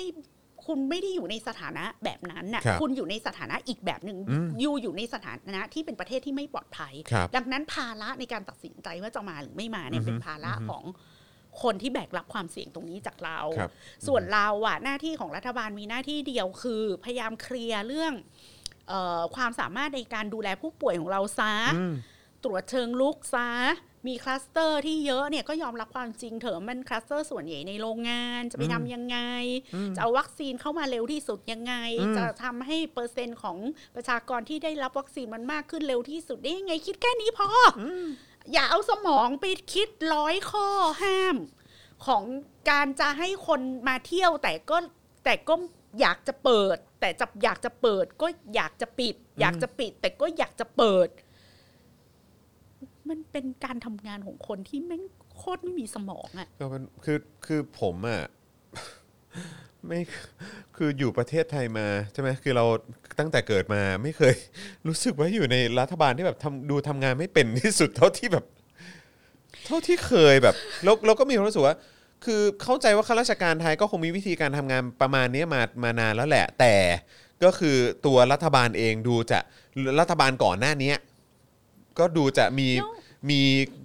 เอ่อความสามารถในการบริหารจัดการที่ดีกว่านี้ คืออย่างเงี้ยจอนสมมติว่าจอนมีลูกใช่ไหมครับแล้วจอนก็แบบเออถ้าส่งลูกไปโรงเรียนเนี้ยคือเป็นโรงเรียนที่ดีที่สุด แต่มันค่าเทอมล้านหนึ่งอืม แต่จอนเนี่ยมีความสามารถที่จะจ่ายค่าเทอมลูกได้แค่สองแสนจอนก็ไม่สามารถเอาลูกไปเข้าโรงเรียนล้านหนึ่งได้ อืม ก็เหมือนกันค่ะ ประเทศไทยอะเออ เราไม่ได้ร่ำรวยหรือเราไม่ได้มีความสามารถในการหาเงินเข้าประเทศได้เท่ากับประเทศโลกที่หนึ่งหรืออมประเทศที่เขาดูแลเรื่องเศรษฐกิจได้ดีอะอืมถึงว่าถ้าพี่เป็นประเทศแบบที่มีเงินสำรอง มีเงินจะเยียวยาประชาชนไปได้อีกห้าปีอะพี่ก็ไม่รีบเปิดประเทศอืมพี่ก็รู้สึกว่าอยู่ให้ชัวร์ๆไปก่อนดีกว่าครับ นึกออกปะอืมคือการปิดหรือเปิดประเทศของแต่ละประเทศเนี่ยมันไม่สามารถเป็นโมเดลของกันและกันได้ครัอะบมันไม่สามารถพูดว่าประเทศนั้นน่ะเขาฉีดวัคซีนไป 70อะ70%แล้วเขายังไม่เปิดเลย มึงฉีดไปแค่ 18%เนี่ยมึงจะรีบเปิดทำไมอืมมันพูดอย่างนั้นไม่ได้อืมเราก็จะบอกว่าประเทศนั้นน่ะเขา ฉีดวัคซีนไปแล้ว 70%แต่เขายังไม่เปิดประเทศ เพราะว่ารัฐบาลน่ะเขารวยพอที่จะจ่ายเงินเดือนฟรีๆให้ประชาชนไม่ได้อีก 3 ปีอืมโซว่าอืมประชาชนก็ไม่เดือดร้อนอืมอะแต่ประเทศกูเนี่ย ถ้าอีก 6 เดือนกูไม่เปิดประเทศเนี่ย แม่งเละล้มละลายขายตัวกันตายทั้งแน่ประเทศดังนั้น ต่อให้กูได้ฉีดแค่ 18%กูจะเปิดแล้วล่ะอืมแต่การเปิดของกูเนี่ย กูจะรับแต่ประเทศที่แม่งฉีดวัคซีนประชากรมาแล้ว 80%นะอืมจะได้แค่ห้าหกประเทศก็ยังดีกว่าก็ชัดเจนไม่ได้เลยก็ชัดเจนเออแล้วก็นักท่องเที่ยวอะ ก็ให้เขาอะ คิดเอาเองอืมว่าเขากล้ามาหรือเปล่าอืมอืมแค่นั้น ก็แค่นั้นนะคะคุณผู้ชมทำไมต้องทำเรื่องยากให้เป็นเรื่องและที่อ้ยภูเก็ตเรื่องอะง่ายให้เป็นเรื่องยากเนอะและที่ภูเก็อตมีปัญหาด้วยนะ ก็คือ นักท่องเที่ยวก็ไม่เข้าเป้ารู้สึกห้ามขายเหล้าอะและนักท่องเที่ยวยุโรปอะที่กะจะมาลันลาภูเก็ตอะเชี่ยไปแดกข้าวแล้วว่าสั่งไวน์ไม่ได้อโอ้ย คือสำหรับคนที่แม่งแดกไวน์ในมื้ออาหารแล้วไม่ได้แดกเนี่ยนะคะคุณผู้ชมแม่งพังพิเรื่องนาใหญ่ศอะนะฮะพังพินาศอะใช่คือเขารู้สึกว่าเป็นเที่ยอะไรกูมาเที่ยว ไม่แล้วอันเนี้ยมันก็จะกลายเป็นแบบเขาเรียกว่าอะไรนะคือ ไม่แน่อาจจะทำให้แบบไม่เอาไม่อยากกลับมาอีกแล้ว ก็ไม่มาไงนี่คือเหตุผลว่าทำไมใช่ภูเก็ตแซนด์บ็อกซ์มันถึงล้มเหลวอืมแต่พวกมึงเนี่ยไปเปิดภูเก็ตแซนด์บ็อกซ์แม่งแดกไวน์กันริมทะเลหน้าตาเฉยอืมอ่าใช่ใช่จริงด้วยอย่างจริงเนี้ยด้วยคุณผู้ชมแล้เอวอแล้วมันจะ มันจะไปกันยังไงคะประเทศเนี้ยอืมเออใช่จริงด้วยช็อตนั้นมันมีนี่ดื่มไวน์กันริมมึงทะเลก็เนี่ยปูอืมโต๊ะผ้าขาวริมทะเลกูครับนึกว่าหนังเรื่องปริศนาครับผม ก็ดูเป็นหนังที่เหมาะที่เขาจะดูฮะนะครับอะแต่ว่าก็คือนอกจากเอ่อเอ่อ สิงคโปร์เดนมาร์กและประเทศไทยที่ CNN เขาพูดถึงเนี่ยจริง ๆ ก็มีชิลีนะแอครับฟริกาใต้แล้วก็แอฟริกาใต้ด้วยนะครับนะฮะแต่ว่าก็เอ่อแต่ประเทศไทยก็ผมคิดว่าก็อย่างที่พี่แขกบอกแหละ CNN ก็เมตตามากนะฮะ ที่ยังไม่ได้พูดถึงความพังพินาศอีกร้อยอย่าง ใช่ ยังมีอีกเยอะแยะคุมากณผู้ชมมายได้โอนเงินมาบ้างเปล่าเนี่ย คิดว่าฟังเพลินจนมาลืฮะโอนหรือเปล่มาฮะมาครับโอ้ยนะฮะนี่รีบสั่นกระดิ่งเลอ่ายนะครับนะาก็คือคุณผู้ชมสมัครเอ่อเป็นแบบเอ่อรายเดือนเข้ามาด้วยนะครับนะมีการสนับเอ่อสนับสนุนแล้วก็สมัครกันอย่างต่อเนื่องเลยนะครับนะสำหรับตอนนี้เนี่ยเอ่อบาร์เอ่อ สนับสนุนเราแบบรายวันเนี่ยอยู่ที่ 30%ครับนี่อ่าน้องที่เกิดไม่ทันว่าอะไรอะไหนๆละครนะฮะเรื่องปริศนาอ๋อเหรอของใครนะรัตนาวดีหรือว.ณประมวญมารคพี่แขกก็จำไม่ได้ แต่ก็มีก็มีเวอร์ชันใหม่ มีเวอร์ชันใหม่ พี่แขกนี่เป็นเวอร์ชันหมิวและลิตาโอ้โหเขาเรียกว่าเป็นเวอร์ชัน origi ใช่ไหมฮะ origi ค่ะนะครับนะฮะเอ่ออะไรนะครับเอ่อผมฉีดวัคซีน ผ่านมา 30 วันเคยเป็นไทรอยด์เป็นพิษแต่หายแล้วพอฉีดได้ 30 วัน ไทรอยด์กำเริบอ๋อเหรอฮะอื้อหือนะครับเอ่อแล้วคือยังไงฮะ เป็นอัมพาตด้วยเหรอครับเนี่ยโอ้อืมโอ้โหตายแล้วโอ้นะครับโอ้นะฮะ โอ้โหอันนี้น่าเห็นใจน่ามากเห็นใจมากครับ ผมก็เนี่ยะฮะแล้วก็คือถ้าอย่างเงี้ยแล้วเราแบบได้รับการออมป้อมปล่อยโดยรัฐบาลนะอย่างน้อยมันดีต่อใจไงอย่างน้อยเราก็ไม่รู้สึกสูญสิ้นความเป็นคนอะใช่แล้วก็ไม่ได้รู้สึกแบบ เออ เดียวดายเนอะอืมครับผมใช่มันเป็นความรู้สึกเดียวดายนะครับ การมีชีวิตเป็นประชาชนภายใต้รัฐบาลนี้ อืมนะครับพี่ เจ๊แขกใช้ความคิดนำหน้าคำพูดเหมือนเขียนหนังสือเลย ใช้ความคิดนำหน้าคำพูด คือเหมือนเรียบเรียงคำพูดเป็นภาษาเขียนอ๋อ แล้วค่อยพูดออกมา ก็พี่แขกก็เป็นนักเขียนด้วยนี่ครับ นะฮะเวลาไปเอ่อรบกวนสถานที่เพื่อเล่นโยคะที่บ้านพี่แขกเนี่ยก็จะเห็นหนังสือพี่แขกเรียงรายอยู่เต็มไปหมดนะครับนะฮะแล้วก็เอ่อเห็นเมื่อสักครู่นี้ก่อนที่เราจะมาเข้ารายการกันเนี่ยก็คุยกันด้วยว่าพี่แขกดูเหมือนว่าจะมีการเอ่อมีการย้อนอดีต เอ่อรวบรวมเดี๋ใช่ยวไหมจะฮะเอาบทบาง ความ บางบทความในอ่าหนังสือก็ไพร่นะคะอ่าครับมาผมอ่านกันอีกรอบว่าแบบทำไมตอนนั้นพี่แขกเขียนอย่างเงี้ยอ่าครับทำไมตอนผนั้นพี่แขกด่าคนนี้ว่าอย่างเงี้ยอ่าครับผมเออแล้วตอนนี้คนนี้ปัจจุบันเขาทำอะไรอะไรอย่างเงี้ยแซ่บนะแซ่บแซ่บเดี๋ยวรอเออดูนะครับเดี๋ยวรอดูนะครับก็คือเอ่อจริงๆเราก็เป็นการย้อนเอ่อเท่าไหร่ฮะ15ปีใช่ไหมฮะ15ปี15ปีเอ่อรัฐประหาร 19 กันยาซึ่งครับอ่าในก็ไพร่นี่คะเนี่ยมันเป็นการรวมบทความในคอลัมน์คำพกาของพี่แขกในมติชนสุดสัปดาห์ครับซึ่ง ตอนนั้นน่ะ พี่แขกอะแทบจะเป็นคอลัมนิสต์หนึ่งคน น่าจะหนึ่งคนท้วนอะ หนึ่งคนทั่วนในประเทศเออไทยที่เออแบบเป็นเสื้อแดง เป็นเสื้อแดงกูเป็นเสื้อแดงอะไรอย่างเงี้ยเอออมใช่ใช่ใช่ตอนนั้นตอนนั้นชัดเจนฮะตอนนั้นชัดเจนจริงคบเราก็ผมเลยแบบเอออยากจะดึงเอาบริบทตอนนั้นมามาอะมาคุยกันอีกรอบ เพราะว่าตอนเนี้ยมันเปลี่ยนไปละ ตอนนี้ก็คือการเรียกร้องประชาธิปไตยอะมันมันเป็นสิ่งที่ที่ชอบทำอะมันไม่เหมือนเมื่อก่อนที่มันดูแบบ ประหลาดแบบทำไมคนนี้เป็นเสื้อแดงอะเมื่อก่อนอะไรมันดูอย่างเงี้ยมันดูมันดูแค่นี้นะฮะ คือหมายว่าคือในในสังคมทั้งหมดเนี่ยเออก็จะเห็นว่าอะโอเคเป็นเนี่ยปึ้งแค่เนี้ยแต่ว่าตอนนี้มันดูกว้างมากขึ้นคือการถ้าเรียกคุณร้องเป็นคนที่เรียนหนังสือเยอะนิดนึง คุณประกอบอาชีพอยู่ในแวดวงของแบบปัญญาชนนิดนึงอะ่ะอืมแล้วคุณเป็นเสื้อแดงอะ่ะ มันดูแบบมึงเสียสติว่ะเอออือฮึมึงไปรับเงินใครมาเอวะออือฮึ ถ้ามึงไม่รับเงินก็คือมึงเสียสติ หรือแบบเนี่ยแปลกแปลกๆ ใช่ใช่ๆถือว่าใช้คำว่าแปลกๆอะเออมันดูแปลกๆนะ แปลกมันเป็นอย่างนั้นจริงๆๆเออแล้วก็เออ มีเพื่อนฮะเพื่อนรอบๆ ข้างก็ขมวดคิ้วใส่ใช่ เยอะอยากอยากถามแต่ก็ไม่กล้าถามตรงๆ แขกอะมันแขกแขกแบบฟันธงชัดไปหรือเปล่าเราเออเราไม่เห็นจะเราต้องไม่ชัดรู้ขนาดนั้นเลยนะเราเรายังไม่รู้เอสักหน่อยอเรายังไม่รู้สักเรายังหน่ไม่อยรู้สัว่ากหน่อยว่า นอกในมันมันอะไรมันจะขนาดนั้นเหรอเออนอกในอะเธอเข้าใจไม่รู้เลยไม่เธอ เธอแบบ เธอรู้ไม่เท่าทันเขาหรือเออเปล่าเดี๋ยวเธอถูกเขาหลอกใช้หรืออ่าเปล่าใช่ใช่ก็เลยใช่เดี๋ยวเอาบทความพวกหน้านั้นย้อน่ะนฮะหน้ามาย้อนมาหน้อ่านย้ว่าหตอนนั้นย้อะพี่แขกแม่งรู้สึกยังไงวะอ่าถึงเขียนออกมาแบบนี้ครับผมหรือด่าใครอ่าอย่างเงี้ยอืมอันนี้อันนี้เราจะสามารถติดตามได้ที่ไหน คือหนังสือก็ไพร่นี่ค่ะเนี่ยมีตั้งสามเล่มนะอะครับผม เล่มหนึ่งเล่มสองเล่มสามครับ นะคะ สามารถเข้าไปไตรภาคมาก เข้าไปซื้อได้ในเอ่อเพจเออสำนักพิมพ์อ่าน ครับผมอ่าแล้วแล้วในส่วนที่พี่แขกจะหยิบยกมา น่าจะเป็นเล่มไพร่นี่ค่ะเล่มหนึ่งอ่าฮะเพราะอันนั้นคือช่วงที่แบบ เป็นเสื้อแดงหนึ่งเดียวจริง ๆ ในอ่า วงการนักเขียน อ่าฮะไม่แล้วคือที่พี่แขกจะหยิบมารีวิวใหม่อีกครั้งเนี่ยคือพี่แขกจะเขียนออกมาเป็นบทความไม่แล้วจะออกไม่ จะจะพูดในรายการ จะเอามาพูดในรายการจอเนี้ย Daily Topic ใช่ไหมใช่ใช่ Ex- Daily Exclusive Topic ใช่ไหมวันอังคารไง Exclusive นะใช่เอใช่อใช่เราก็รอลุ้นอยู่นี่จะไปพูดในเออ In Her Eyes เหรอหรือไม่ว่าอะไรไม่จะพูดในในเอ็กซ์คลูซีฟก็อังคารนี้สิ ใช่อ่าอัอังคารนี้สิที่จถึงนะครับะนะเพราะว่าจริง ๆ ก็คือครบรอบวันวันอาทิตย์ใช่อาทิตย์นะครับค่ะนะแต่ว่าก็เดี๋ยวจะมาติดตามกันว่าวันอังคาร เราจะมาย้อนวันวานเออกันย้อนวันวานๆหยินะบยกขึ้นมารีวิวกันหน่อยดีซึ่งกว่า แบบบางทีพี่แขกยังลืมเลยอะว่า เออ เชื่อตอนนั้นเป็นอย่างนี้เหรอวะอะไรอย่างเงี้ย นะครับ แล้วก็มีบทความหนึ่งอะเอ่ออที่กรณ์อะครับกรณ์จาติกาวานิชเขาครับเขียนโพสต์ Facebook อืมว่า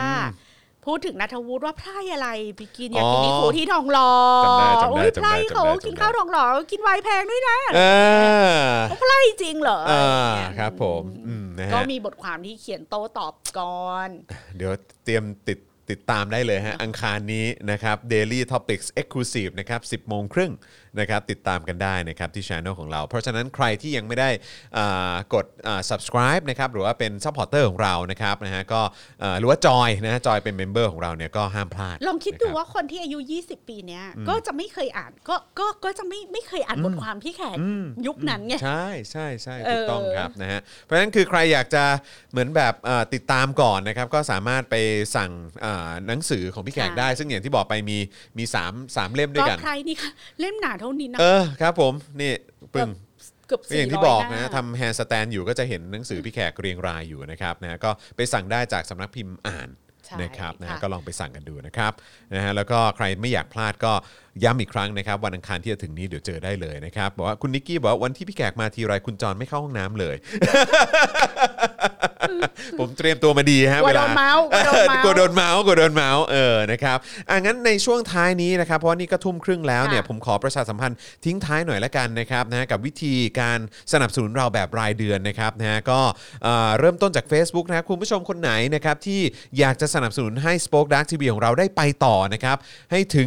15,000ผู้สนับสนุนของเราทั้ง Facebook และ YouTube เนี่ยนะครับนะฮะวิธีการง่ายมากเลยครับ ใครดูทาง Facebook อยู่ตอนนี้นะครับ ใต้ไลฟ์นี้นะครับจะมีปุ่มสีเขียวอยู่ข้างกล่อง comment นะครับเป็นปุ่มสีเขียวที่มีรูปหัวใจอยู่ นั่นคือปุ่ม Become a supporter นั่นเอง กดปุ่มนั้นนะครับก็จะพาเข้าไปที่หน้าวิธีการชำระเงิน ซึ่งคุณเลือกได้เลยว่าอยากจะสนับสนุนเราทางไหนนะครับบัตรเครดิตเดบิตนะครับเครือข่ายมือถือนะครับ ShopeePay PayPal นะครับ wallet ต่างๆ ได้หมดเลยนะครับแล้วก็เขาก็จะพาคุณไปกรอกอกกรอก รายละเอียดนะครับนะฮะทั้งหมดนะครับแล้วคุณก็แค่กดยืนยัน แป๊บเดียวครับนะฮะไม่ถึงนาทีก็เสร็จแล้วนะครับนะฮะอ่าเลือกแพ็กเกจได้เลยนะครับแล้วก็ทาง YouTube นะครับก็ง่ายมากตอนนี้ปิดหน้าไลฟ์แชทลงไปแป๊บหนึ่งนะครับรู้ว่ากำลังเอ่อเมาส์พูดคุยกันสนุกสนานนะครับนะฮะแล้วก็เป็นกันเองมากๆนะครับปิดลงไปแป๊บหนึ่งแล้วก็ไปกดปุ่มจอย ที่อยู่ข้างปุ่ม subscribe นะครับนะแล้วก็ไปเลือกดูครับว่าอยากจะสนับสนุนเราแบบไหน เป็นแบบผู้สนับสนุนนะฮะเบื้องต้นนะครับแบบเพื่อสังคมเพื่อลูกหลานนะครับหรือว่า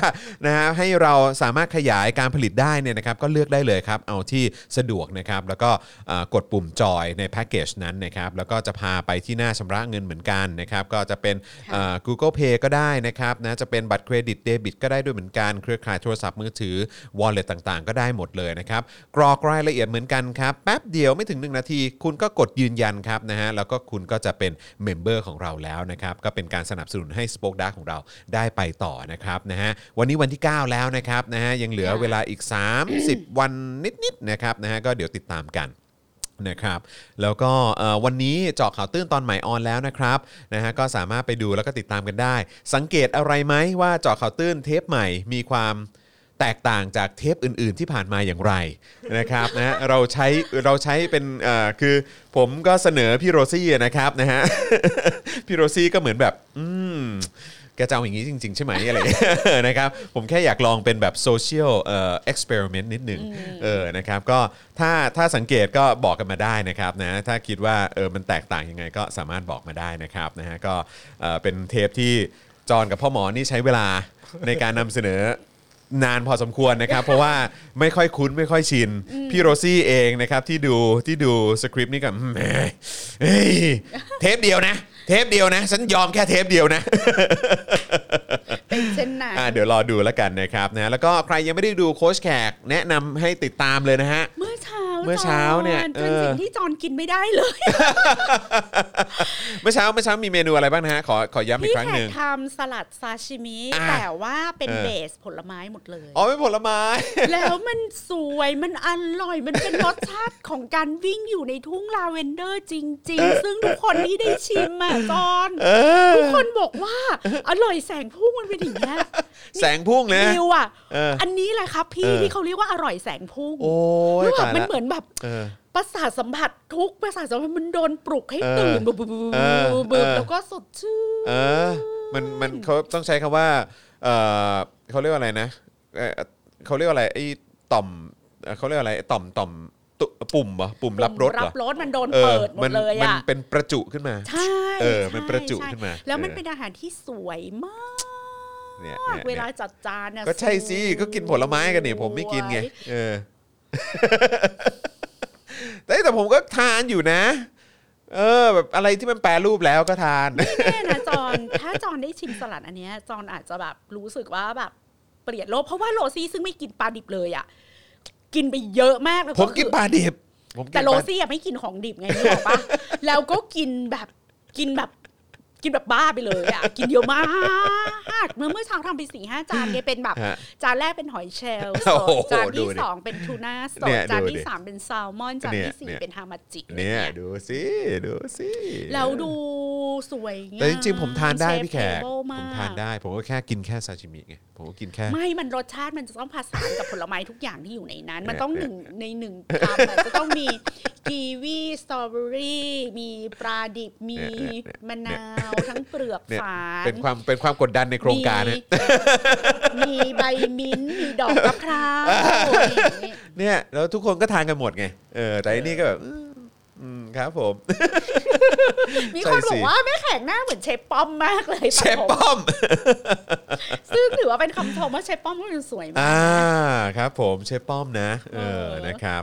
นะฮะแล้วก็คือจริง ๆ เห็นเอ่อเมื่อเช้านี้พอดีทีแรกผมก็นึกว่าพี่แขกทำทำแบบเบเกอรี่หรืออะไรหรือเปล่า เพราะว่าก็ปิ้งเห็นขนมปังมาเห็ให้นกินโพสต์อ่าใช่เห็นขนมปังอ่าด้วยนะครับ แล้วก็เห็นเอ่อสโคนสโคนด้วยนะครับ ซึ่งซึ่งมาจากร้านปะป๋าป่าป่าตัตันนนะครัอบร่อยนะอฮะย่างป่าก็ขอบคุณโยป่าตันเป็สโคด้วยที่ควรนะครัจะบต้องลงไปกราบแบมืออะอร่อยผมแอบชิมและก่อนเข้ารายการอะไรจะสวยขนาดนั้นเออนะครับสวยบ้าบอคมารับกผมค่ะนะฮะบนจอคืออะไรเหรอยอดจำนวนที่มีผู้สนับสนุนวันนี้ป่ะเออนะครับอ๋ออ๋อเออเอออันนี้อันนี้คือเปอร์เซ็นต์นะครับนะแบบรายวันนะครับ แต่ว่าขอดูขอดูยอดที่เป็นผู้สนับสนุนรายเดือนของเราดีกว่านะครับตอนนี้ยอดของเรานะครับที่มีการอัปเดตเมื่อเช้าวันนี้นะครับเมื่อเช้าวันนี้คือ5 581 ใช่ไหมฮะ 5,981 นะครับนะฮะแต่ว่าเอ่อเชื่อว่าตอนนี้ก็มีมีปริมาณเพิ่มขึ้นแหละครับนะแต่ว่าเราจะอัปเดตกันทุกเช้าของเออของทุกๆวันนะครับนะเพื่อให้ตัวเลขเนี่ยเอ่อเป๊ะที่สุดนะฮะจากเอ่อที่รวบรวมจากวันก่อนนะครับนะฮะก็เดี๋ยวติดตามกันได้นะครับนะฮะเอิ่ม โอเคนะครับ ก็วันนี้เราคุยกันมาเกือบ 2 ชั่วโมงครับนะฮะหนึ่งชั่วโมง 58 นาพี่ทีแขกเดี๋ยวนะคปรัวบดฉี่มากแล้วอะนะโอเคนะครับนะเดี๋ยวเราให้พี่แขกเข้าห้องน้ำดีกว่านะครับนะแล้วก็เดี๋ยวเราจะกลับมาเจอกันวันจันทร์นะครับค่ะนะฮะแล้วก็ย้ำอีกครั้งคุณผู้ชมอย่าลืมสนับสนุนพวกเราให้ไปถึง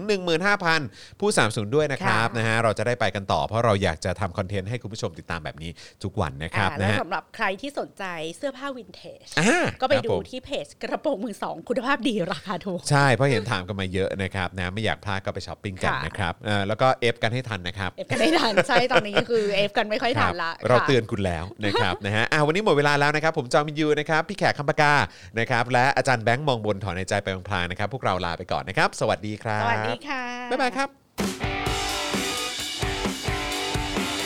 Daily t o p i c กกับจอห์นวินยู